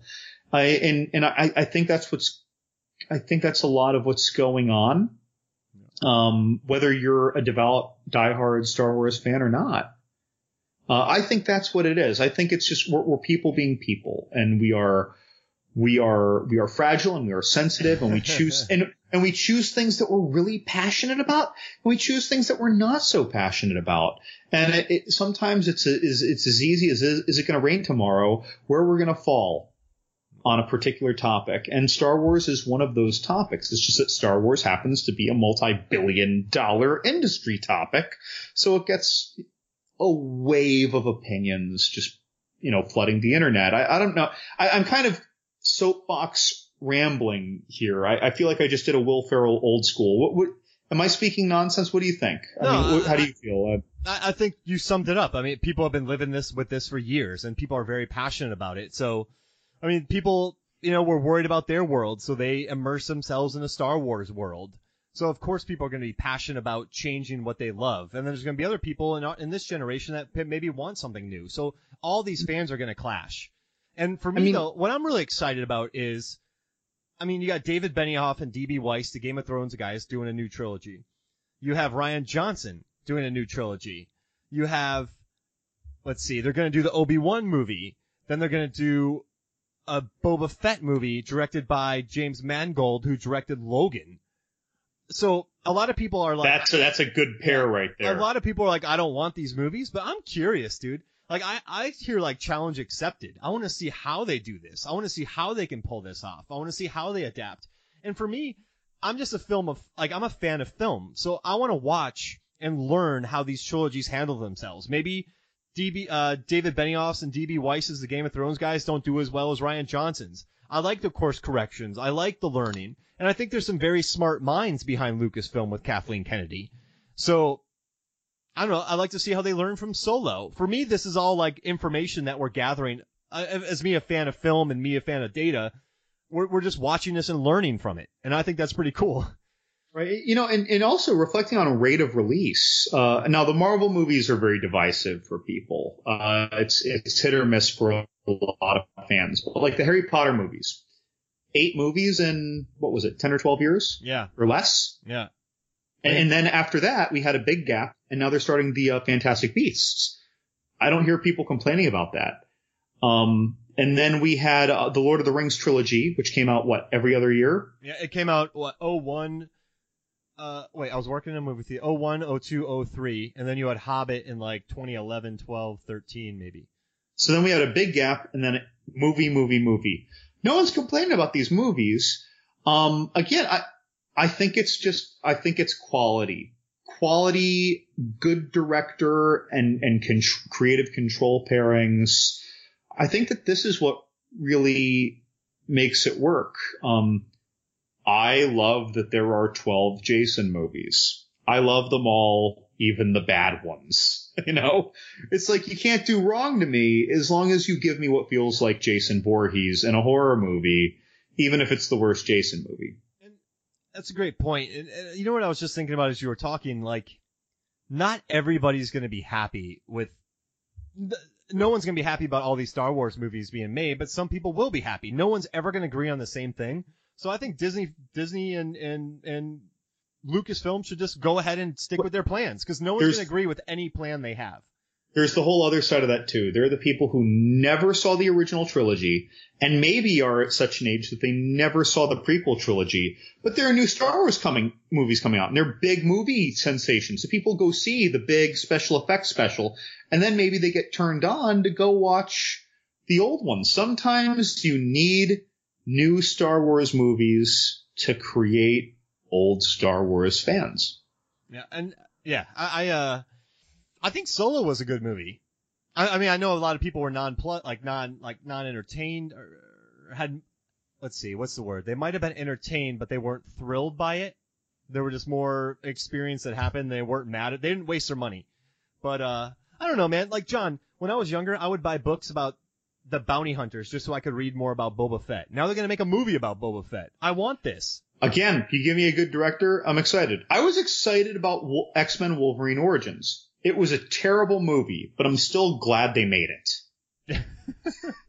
like I, because it was bad, I'm not like they shouldn't have made that. I'm like, no, I'm glad they made that because I wanted that movie. I just wanted it to be, to be better. you know, but, but I mean, that's just how it is. X-Men Apocalypse wasn't fantastic. X-Men First Class was a lot more fun. I, I, they're not all going to be winners. X2 was the best of the first three X-Men movies for me. Yep. Who'd have thought? Um, so, you know, keep going at it. Let's keep making new fans. And it, again, it, boy, I'm shocked. I, I understand the nature of this question though, because Johnny didn't grow up with these. I have, I don't know many people our age who didn't. Yeah. I mean, you know what though? I think I was so into movies that I just thought everybody else was into movies. That is that too. You're, I, will give you that. I might be falling prey to that too. Like there's like there's an uh, wait. You didn't see this 1973 Vietnamese movie that was told in black and white? That was four hours. Are you crazy? Um, no. So I mean, I I think a lot of people. I don't know, but I didn't really have many. I never talked. I was a fan of Star Wars and I wore Star Wars shirts, but no one ever talked to me about Star Wars growing up. So, uh, I mean, maybe maybe the fans just get so immersed in that world they don't realize that other people are just not a, just not that into it. Getting really deep into this. So Johnny Num did go deeper, and I'll just repeat it. He said, "Furthermore, do you feel that the Disney Marvel merger runs the risk of making the Star Wars and Marvel cinematic universes indistinguishable from one another? I have to admit, when I watched the, the trailer for Solo, I would have mistaken it for Guardians of the Galaxy Volume Three." If it hadn't featured Chewbacca in the co-pilot's seat. My gut reaction again is a lack of familiar to Star Wars. Yeah, I, I, I don't, I don't see that happening too much because, I mean, we've already had while Marvel has been going on, we've had Batman movies, we've had the Batman vs Superman, we've had Superman, we've had X Men, we've had two new Spider Mans, and they all stay relatively oh, all the X Men Wolverine movies. So I mean, people can still tell the difference between them. So I don't know. I thought Solo had a much murkier look than Guardians, but I kind of get the vibe of what he was kind of saying. I, I, guess it did have that kind of rough, uh, Serenity style, working class sci-fi crew, uh, chase scenes being gruff. Um, there are a bunch of misfits, but like, okay, do they both feature a band of misfits? Yes. Is this a new concept? Absolutely not. The, the original Star Wars was kind of a band of misfits. A whiny Luke, like, a renegade Solo. There's been so many putting together a team movies. You know, Magna- yeah. uh, Seven Samurai. Like, right. I mean, Kurosawa. Like, we're putting together a team of eclectic people. Yeah, I, I yeah, I, I, can I can definitely see like the the the very basic correlations between that and Guardians of the Galaxy from the trailer. If I didn't know anything about either franchise, but it's like again, I think this it's just a it is a forgivable a forgivably reused theme because it's the theme that we want. And I don't mean tropiness either. Again, it's the band of mis we don't want to see all the established people getting together all the time to go handle something. That gets pretty old too when everyone is the best of the best of the best sometimes we want to see different flavorful, flawed characters getting together. And that's what Guardians of the Galaxy does. That's what this does. That's what kind of Ocean's Eleven does. I mean, it's what so many films do. Dirty Dozen. That, right. You get, I mean, everyone has their great skill that they're awesome at, but they're generally very flawed characters. Yeah. Um, great, great escape. Right. No. Yeah. I mean, just all all across the board. Um, or, or people with nothing to lose. Great Escape as well. Um, you know, like we're just all these prisoners, but you you were a mining engineer and I was a corporal in the army and you were uh, a plumber. It's like we can make this work. So I guess uh, I, I don't know. I don't see. I, I think Marvel has Marvel has established their tone, and I think the I think the Star Wars movie is going to be branching out to new things with um, Benioff and DB Weiss, and I think it's gonna James Mangold. I think I think it'll be distinguishable. Yeah. No. I. I, I don't see that unless God forbid he is going with the more literal sense, and I'm terrified of the fact that this might actually be something that could happen in 10 or 20 years, but God forbid, what if some executives actually decide to cross him over? Now, then I'm going to get upset. But also, I am so close to the Marvel world that I can tell the difference. But if you're a casual moviegoer, you're like, who the hell is this purple guy? Does he fight Luke Skywalker? No, that's Thanos. He's Marvel. You know, like I oh, can, but, but does Thanos have the Force? yeah, exactly. So I can see how people would. Is Star Wars from Marvel? I think people who aren't us, I could see them getting. Um, Is Marvel one of the Sith Lords? yeah. Was that Darth Thanos? Darth uh, Thanos. Dude, that was Darth Thanos, though, wasn't it? Dude, dude's a That was. Emperor Thanos. You wanna you wanna get back into more solo? Dude, can we talk about Chewbacca? Does a one-legged duck swim in a circle? Dude, let's talk about Chewbacca. I love can We talk, Chewbacca. Can we talk about how we meet Chewbacca? He's just in a giant mud puddle trying to murder Solo.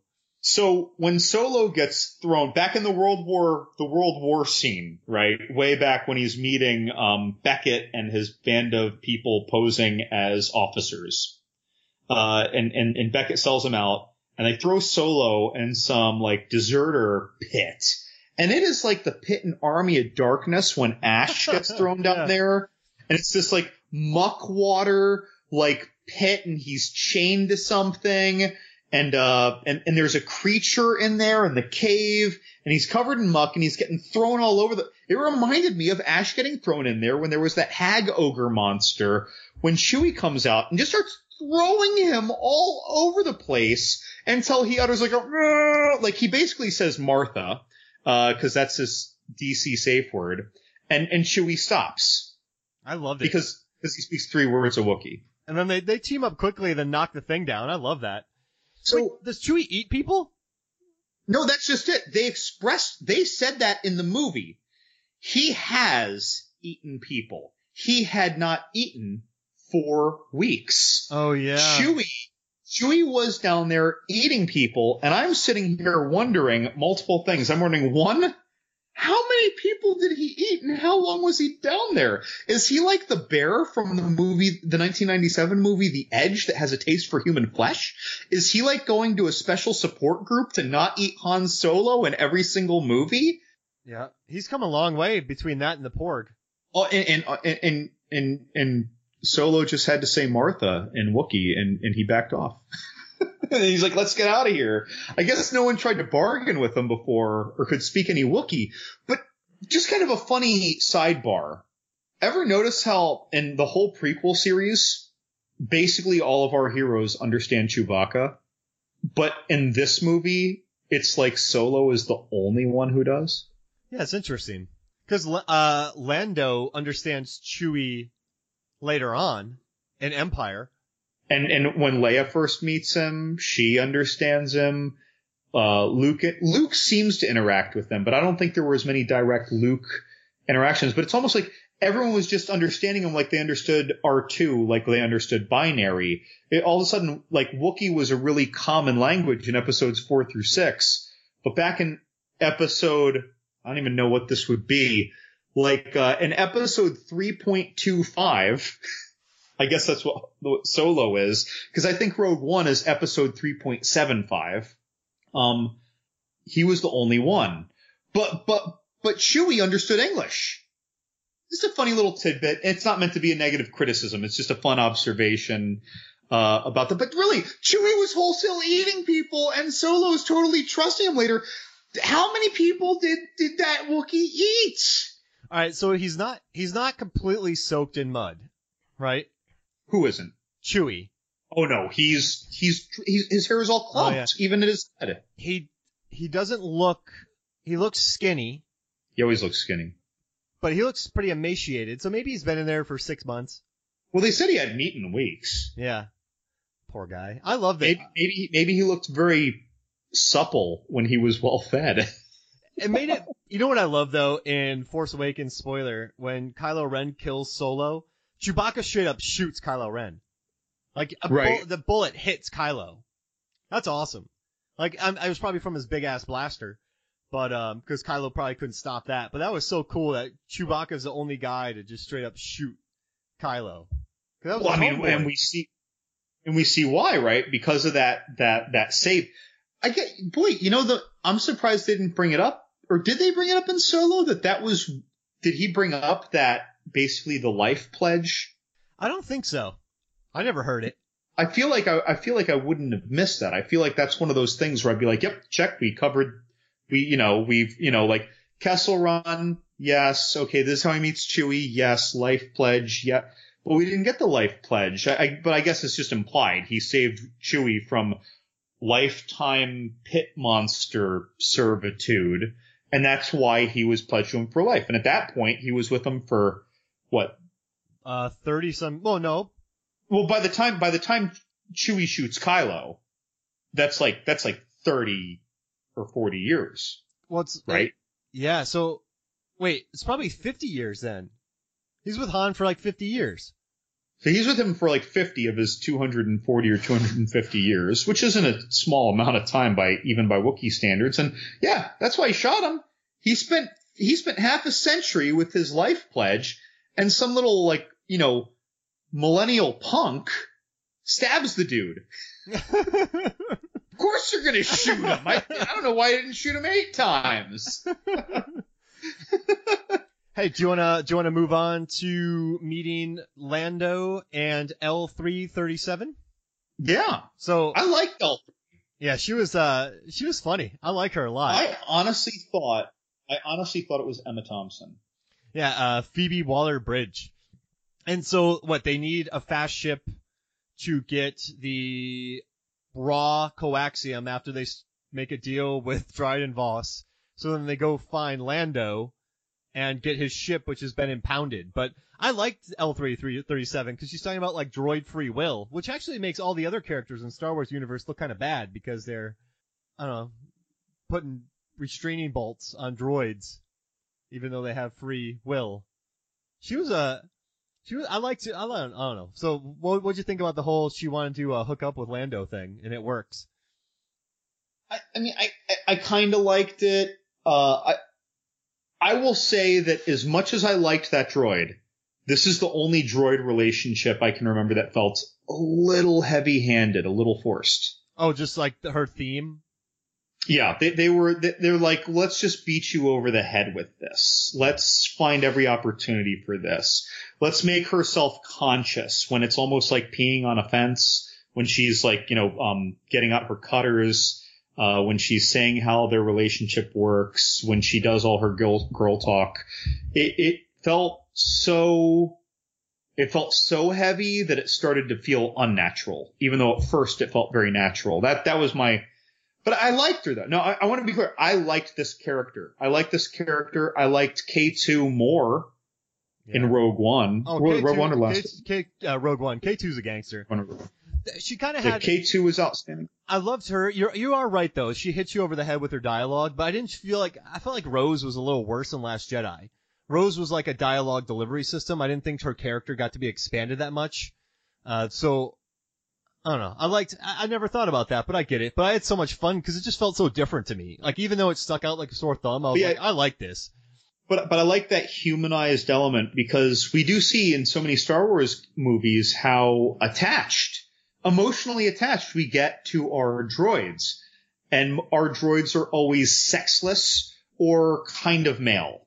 Uh, you know, R2 basically sexless or almost like a dog, if you will, a dog that can, you know, be your ship's mechanic. Uh, C3PO was just like a histrionic, nervous guy. K2 was a cynical guy. And now we finally have a, a, a very distinctly female one that has a good human attachment. And that can happen, right? Because guess what? We saw this with Joaquin Phoenix in her. Mm-hmm. When there was no physical form to be attracted to. Uh, and you know what? For all you young people listening, 20 years ago, not even, well, less than 20 years ago, we had chat rooms where people were meeting people in other states before we had dating apps and before we had Skype and you lived in a small town and you'd meet people and chat with them with only text and maybe get a phone card and have a conversation once a month. And like, so I get it. I, I don't know if younger viewers get it as much, but I get forming that connection without having whatever your dream bikini body in front of you or someone who you can kiss right in front of you with a warm body and lips or what, you know what I mean? Like just that connection because for, for Lando to be attracted to this and, and for her to be attracted to Lando, I get that.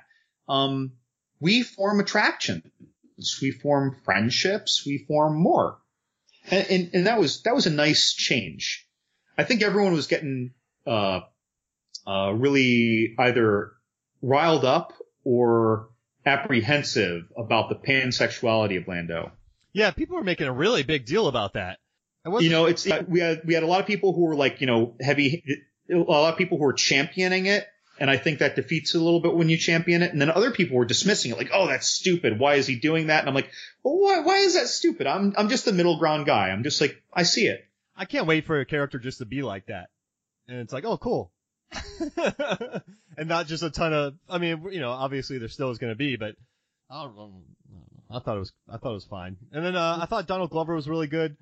I thought I, I would have loved to have him get more screen time. I don't know how much was cut he's out. He's great. Yeah, I mean, he just personifies it. You can tell he's having the time of his life. He like, is just oozing swag, style, and Landoism. Yeah, and he has a closet full of capes. closet full of capes, right? All right, and then so I guess since we got it, we'll move on a little bit.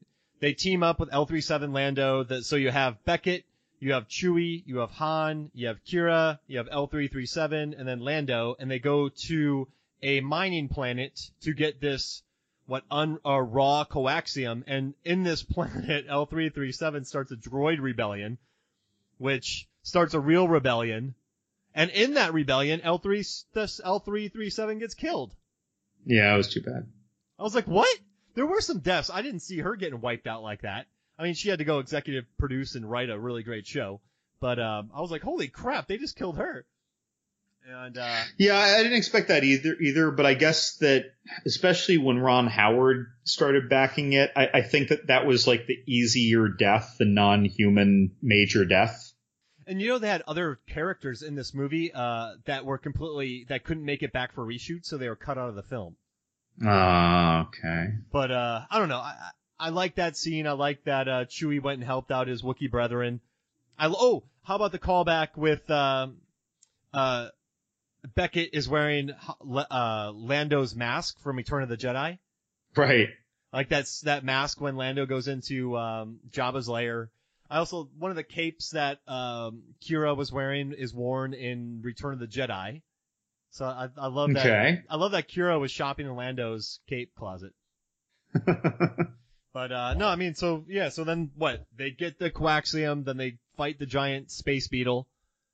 Th- that Death Star was pretty cool though when they were trying to exit and those Tie Fighters chase them. I thought that was a pretty neat visual. It's like they're, they're not going to send Tie Fighters out of three Tie Fighters. they wouldn't sell Tie Fighters after a freight vessel. Three Tie Fighters, boom. And, and I thought there was some pretty cool like stunts going on with that. And then at the end, what? They get to the planet, they get the coaxium done they find out that Enfys, that pirate from the beginning, they're actually a bunch of kids. Did you like that whole subplot? I like the subplot. I didn't like the execution. Yeah, I, I thought it was interesting that they actually brought the coaxium onto Voss's ship, and then they made right. Like he was like, "Yeah, this is fake." Yeah, and they're reacting like it's nitroglycerin. It's like, and he's like, "Yeah, if this was real," and like. Was it reminding me of that? And, and I, once he said that, once he said that, I was like, oh right, yeah, of course it's not the real stuff.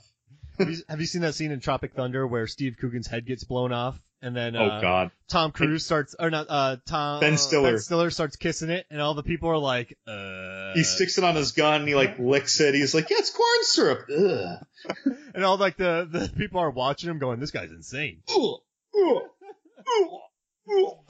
But then I don't know I liked I I liked um you know the battle between Voss. I like that kind of you know having Beckett in there. Of course Beckett double crosses him and uh I don't know. I guess that leads us to the Darth Maul reveal of Darth Maul. Maul. Well, all right.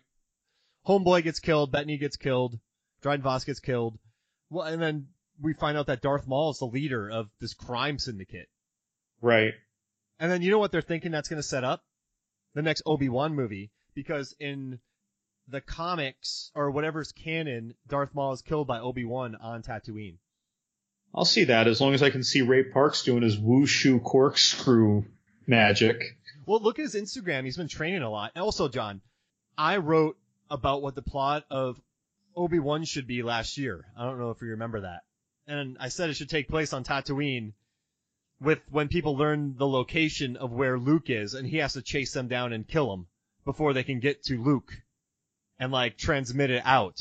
And I said the guy from the raid should direct it. So if that happens, I'm If if Gareth uh, Evans, Yep, Gareth Gareth Evans gets it. So that was my uh that was my pitch, and I wrote. I feel like I mixed year. him up. Is Gareth Edwards the one who did New Godzilla? Yeah, he's he did Okay. Rogue he did, he did Rogue One in that, and then Gareth Evans is the Raid and Raid Two.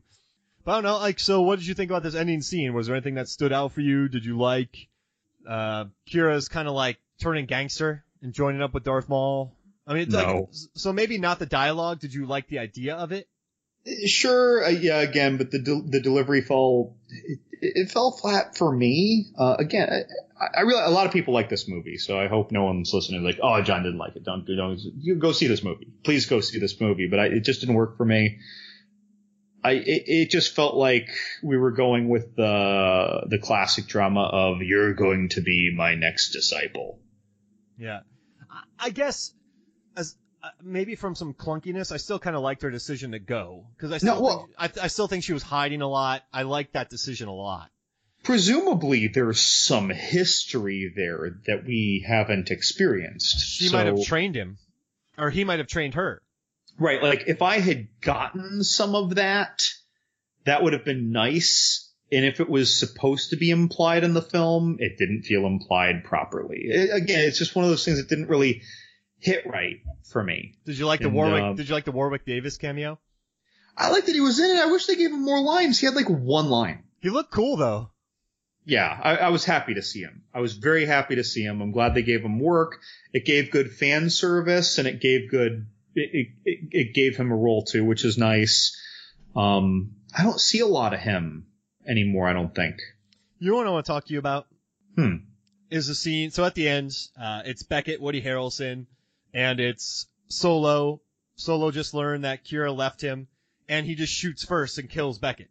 Right. Now, you know what's interesting? I just read an article. I put it on. Uh, I, I guess I, I can attach it to the the podcast, but it's an article by Polygon, and they said that Han shooting first in New Hope is kind of against his character, and so this thing, this whole Han shot first, is not really who Han is, because yeah, he shot he shot Greedo in cold blood, and I get it, but the rest of the movie, he's pretty affable. hmm So I mean, they're saying that this thing that Han has been represented by isn't really him. So to shoot first again is to solidify an idea of that if of he's not that guy. Are you, are you letting it sink in?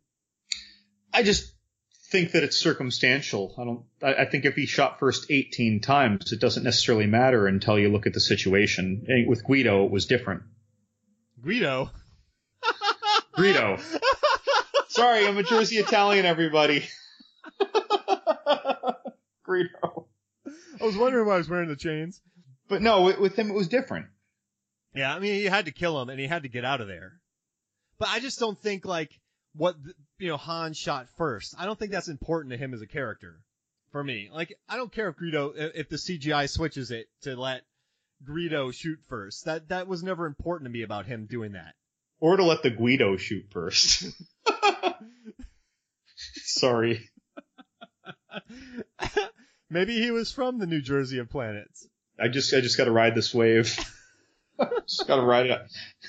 Any Italians listening, I am Italian. Please don't be upset. I should have just, was I should have kept saying Guido to see how long that goes. it, no, I would have never caught it. No. But I just I I don't would know. never. I just think it's interesting. I never thought that first shot was important to me. And it's interesting, you know, Rian Johnson should have seen the fan reaction because when George Lucas added eight effect shots into the latest Star Wars movies, people hated it. Like, I refused to buy the Blu-rays with the new CGI in it. Bo- it bothers me. Yeah. I, I bought them. I bought them, and when I saw that the closing hologram with Anakin, with Hayden Christensen, and I'm just I was angry at it. I was angry at the screen. So it's kind of funny how we were annoyed by that, but Last Jedi didn't really annoy us. No, I thought that movie was great. I mean, I have my criticisms of it, but no, I thought it was great. But that's eh, that's pretty like I guess I guess my the annoyances I had with at him adding CG. I mean, it's George Lucas's movie. He can do whatever the heck he wants with it. But I didn't think those were necessary. So the changes in Last Jedi, I'm like, cool, this is a new direction. This makes sense. Like it's new. You didn't add a laser blast, you know? Or a lizard in the background. I call it cheating.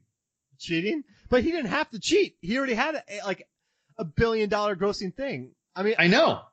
And he made all the money from the, the DVDs. Made it feel cheap to me. I didn't. I just didn't like that. I it. I, it's like it's you know you once brought up on one of our podcasts. Now this is a different scenario, but um you brought up uh what um uh what was it? What Roger Ebert said about uh post credit scenes. What was that? It, it had to do with um you can give a post credit scene, but you do not get to give a post credit scene that alters the story. Um, it, it was something to that effect. It's like, but you you give your story before the credits. If you give something afterwards, it complements it. It, it doesn't change the story. You had your time for the film. This is no way. Is a huge paraphrasing. Um, but he didn't like post credit scenes that added to the story. And in this case, I don't like these additions that literally change what our characters saw. Or it's because I didn't like the way it looked on my on my TV screen. Yeah, it looked bad. It did look bad. Maybe I, that's part of it too. I guess it's almost like we, we were talking about earlier in this episode.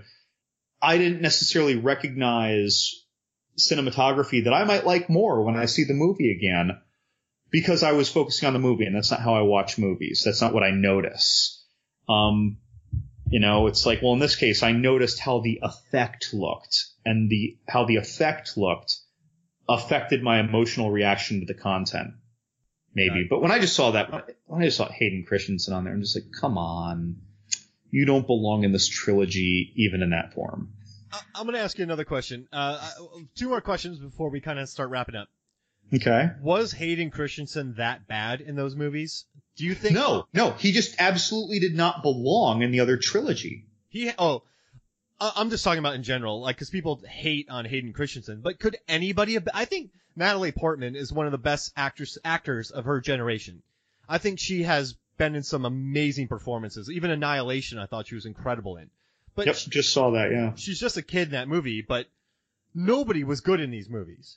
Like you know, Liam Neeson had some good moments, but for the like nobody felt comfortable in these Star Wars films. There's some great Yep. moments of action, but I don't think it's Hayden's fault. And also the dialogue that he had to say. Some of that dialogue was like, you know, a ham sandwich, like ham fisted. Like it was not. I don't see a problem with. I, I've never hated on Hayden for that. So I guess when I saw the Force Ghosts, I didn't hate it. I didn't hate I, it. he, I, I, I didn't like seeing something added to something that I had seen dozens of times that, in my opinion, added no value to it. Gotcha. And uh, you know what I think? If you guys are looking to rewatch a movie, re- rewatch Revenge of the Sith. And when Hayden goes full Darth, he's good. That's what he, I think he got hired for. Remember how Paul Walker was really good at freaking out in movies? Oh yeah, running scared. Yeah, Paul Walker has the best freak out. I think Hayden Christensen had that very good turn a very good like switch. I thought he pulled that off really well. I think a lot of people complained about his whininess, but really I think that the whole goal from the direction was to emulate the whininess of Luke, but that he more succumbed and that helped guide him to the dark side and everything. It it served the character well, even though it didn't serve the the, the response to the actor well. It's just kind of crazy that the actor got really attacked on that. I just don't. Oh, yeah. See, I don't Yeah, see he that being a. I think some actors have put in very poor performances, and I've seen actors really not try in movies, but I don't think that was the case with that. And then last question: What's your favorite Star Wars movie, and what's the best Star Wars movie?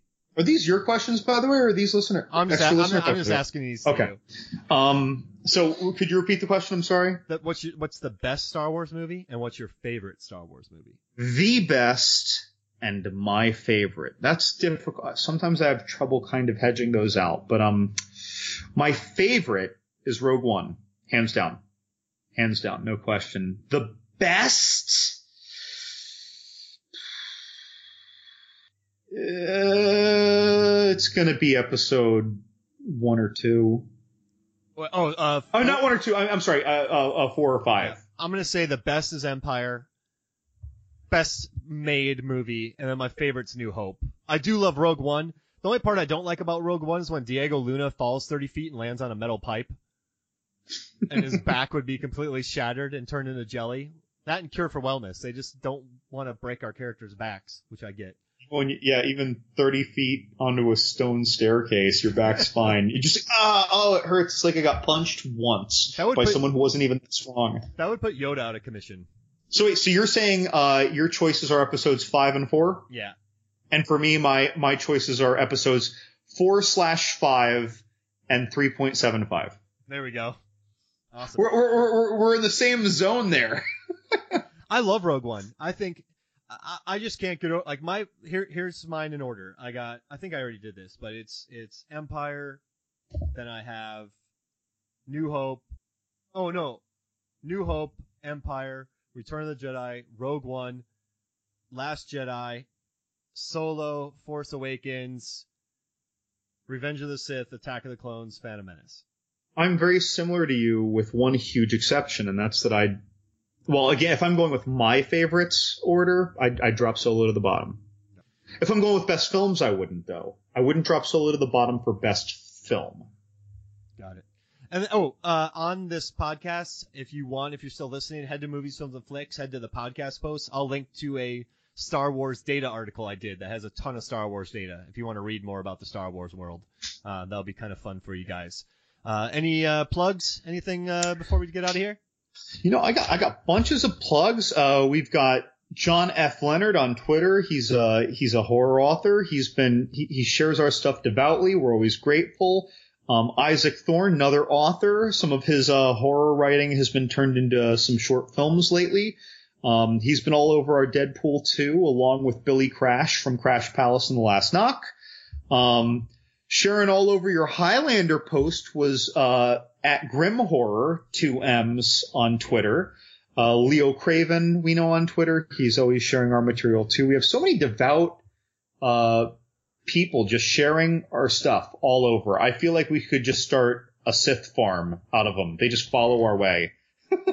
we have um uh Mr. Horror, who's from um horror movies and stuff.com. Uh, he and a lot of people were giving some funny comments about my review of the stupid 1991 movie called Blood Sucking Pharaohs in Pittsburgh.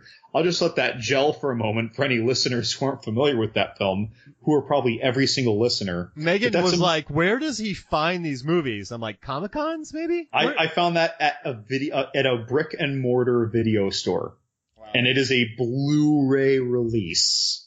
No joke. Uh, that just came out limited. Uh, the Flix X Raid podcast, uh, they took one of my listener questions recently. That was nice of them. Uh, for our listener questions, the folks I know were Johnny Num and, uh, Sarah from Alabama. Um, we had a couple listener questions from Sean, uh, someone who I think submitted to you, Mark. yeah, yeah, he's my brother-in-law. Your brother-in-law, Sean, okay. And, uh, oh, we got this week another five-star rating from David and entomologist in Fort Lauderdale. I can't get my tone right. I keep going from high to low. Nah, David. David, you rock. David, I went to Namibia with. And High Kick City. I was totally smelling elephants from 20 feet away with David. Nice. And he gave us a five star rating. And, and, and he, I don't ask for anything from people who don't listen. David's heard us. He th- he's, he's very entertained by our shenanigans. But those are my plugs, Mark. Uh, do you have any additional plugs? Do you want to let them know what we're doing next week? Do you want to tell them where they can find us? Yeah, uh, moviesfilmsandflicks.com, movies, films, and A&D, flicks, F-L-I-X dot. Head to the website, read all of our stuff. If you look in the top corner there, you'll see MFF data. That's all the data work that I've done. That, then you'll see John's horror corner, uh, all the horror he's written. He has an index that's, I mean, it's worthy of an index. And then we have, uh, our, all of our past podcasts. Also go ahead to iTunes, uh, rate, review, and subscribe. We'd love to know what you think. Uh, it helps us out a lot. Obviously, if you listen to us, if you like us, if you're bored, like I'm, we're not asking you to go do it right now. Like if you're just bored, right? If you're like looking through Facebook, right, and you're like, I'm tired of Facebook. Why do I spend all my time on this? Just get out of Facebook and then go to iTunes and rate, review, and subscribe to our pod. Piece of cake. And uh, thank you, Sean, for these listener questions. They were great. Led to some great uh, answers. And next week we will be talking about Upgrade, which is being released Friday. So if you have any questions about Upgrade, or if you have any questions about Leigh Whannell, who did all the Saw and Insidious movies, let us know. We'll be happy to answer them next week. So uh, for me, Mark Hoffmeyer, and for John Levingood, this is Movies, Films, and Flicks. Have a great night. What if you could have a career where the opportunities are as vast as our nation, where it's not about mission statements, but a shared mission? At U.S. Customs and Border Protection, we go beyond to protect more than borders from ship to shore, air to ground. Cities to local communities, CBP agents and officers are keeping people safe. Join U.S. Customs and Border Protection and go beyond for something far greater than yourself. Learn more at cbp.gov/careers. With Lucky Land slots, you can get lucky just about anywhere. Dearly beloved, we are gathered here today to. Has anyone seen the bride and groom? Sorry, sorry, we're here. We were getting lucky in the limo and we lost track of time. No, Lucky Land Casino, with cash prizes that add up quicker than a guest registry. In that case, I pronounce you lucky. Play for free at LuckyLandSlots.com. Daily bonuses are waiting. No purchase necessary. Void where prohibited by law. 18 plus. Terms and conditions apply. See website for details.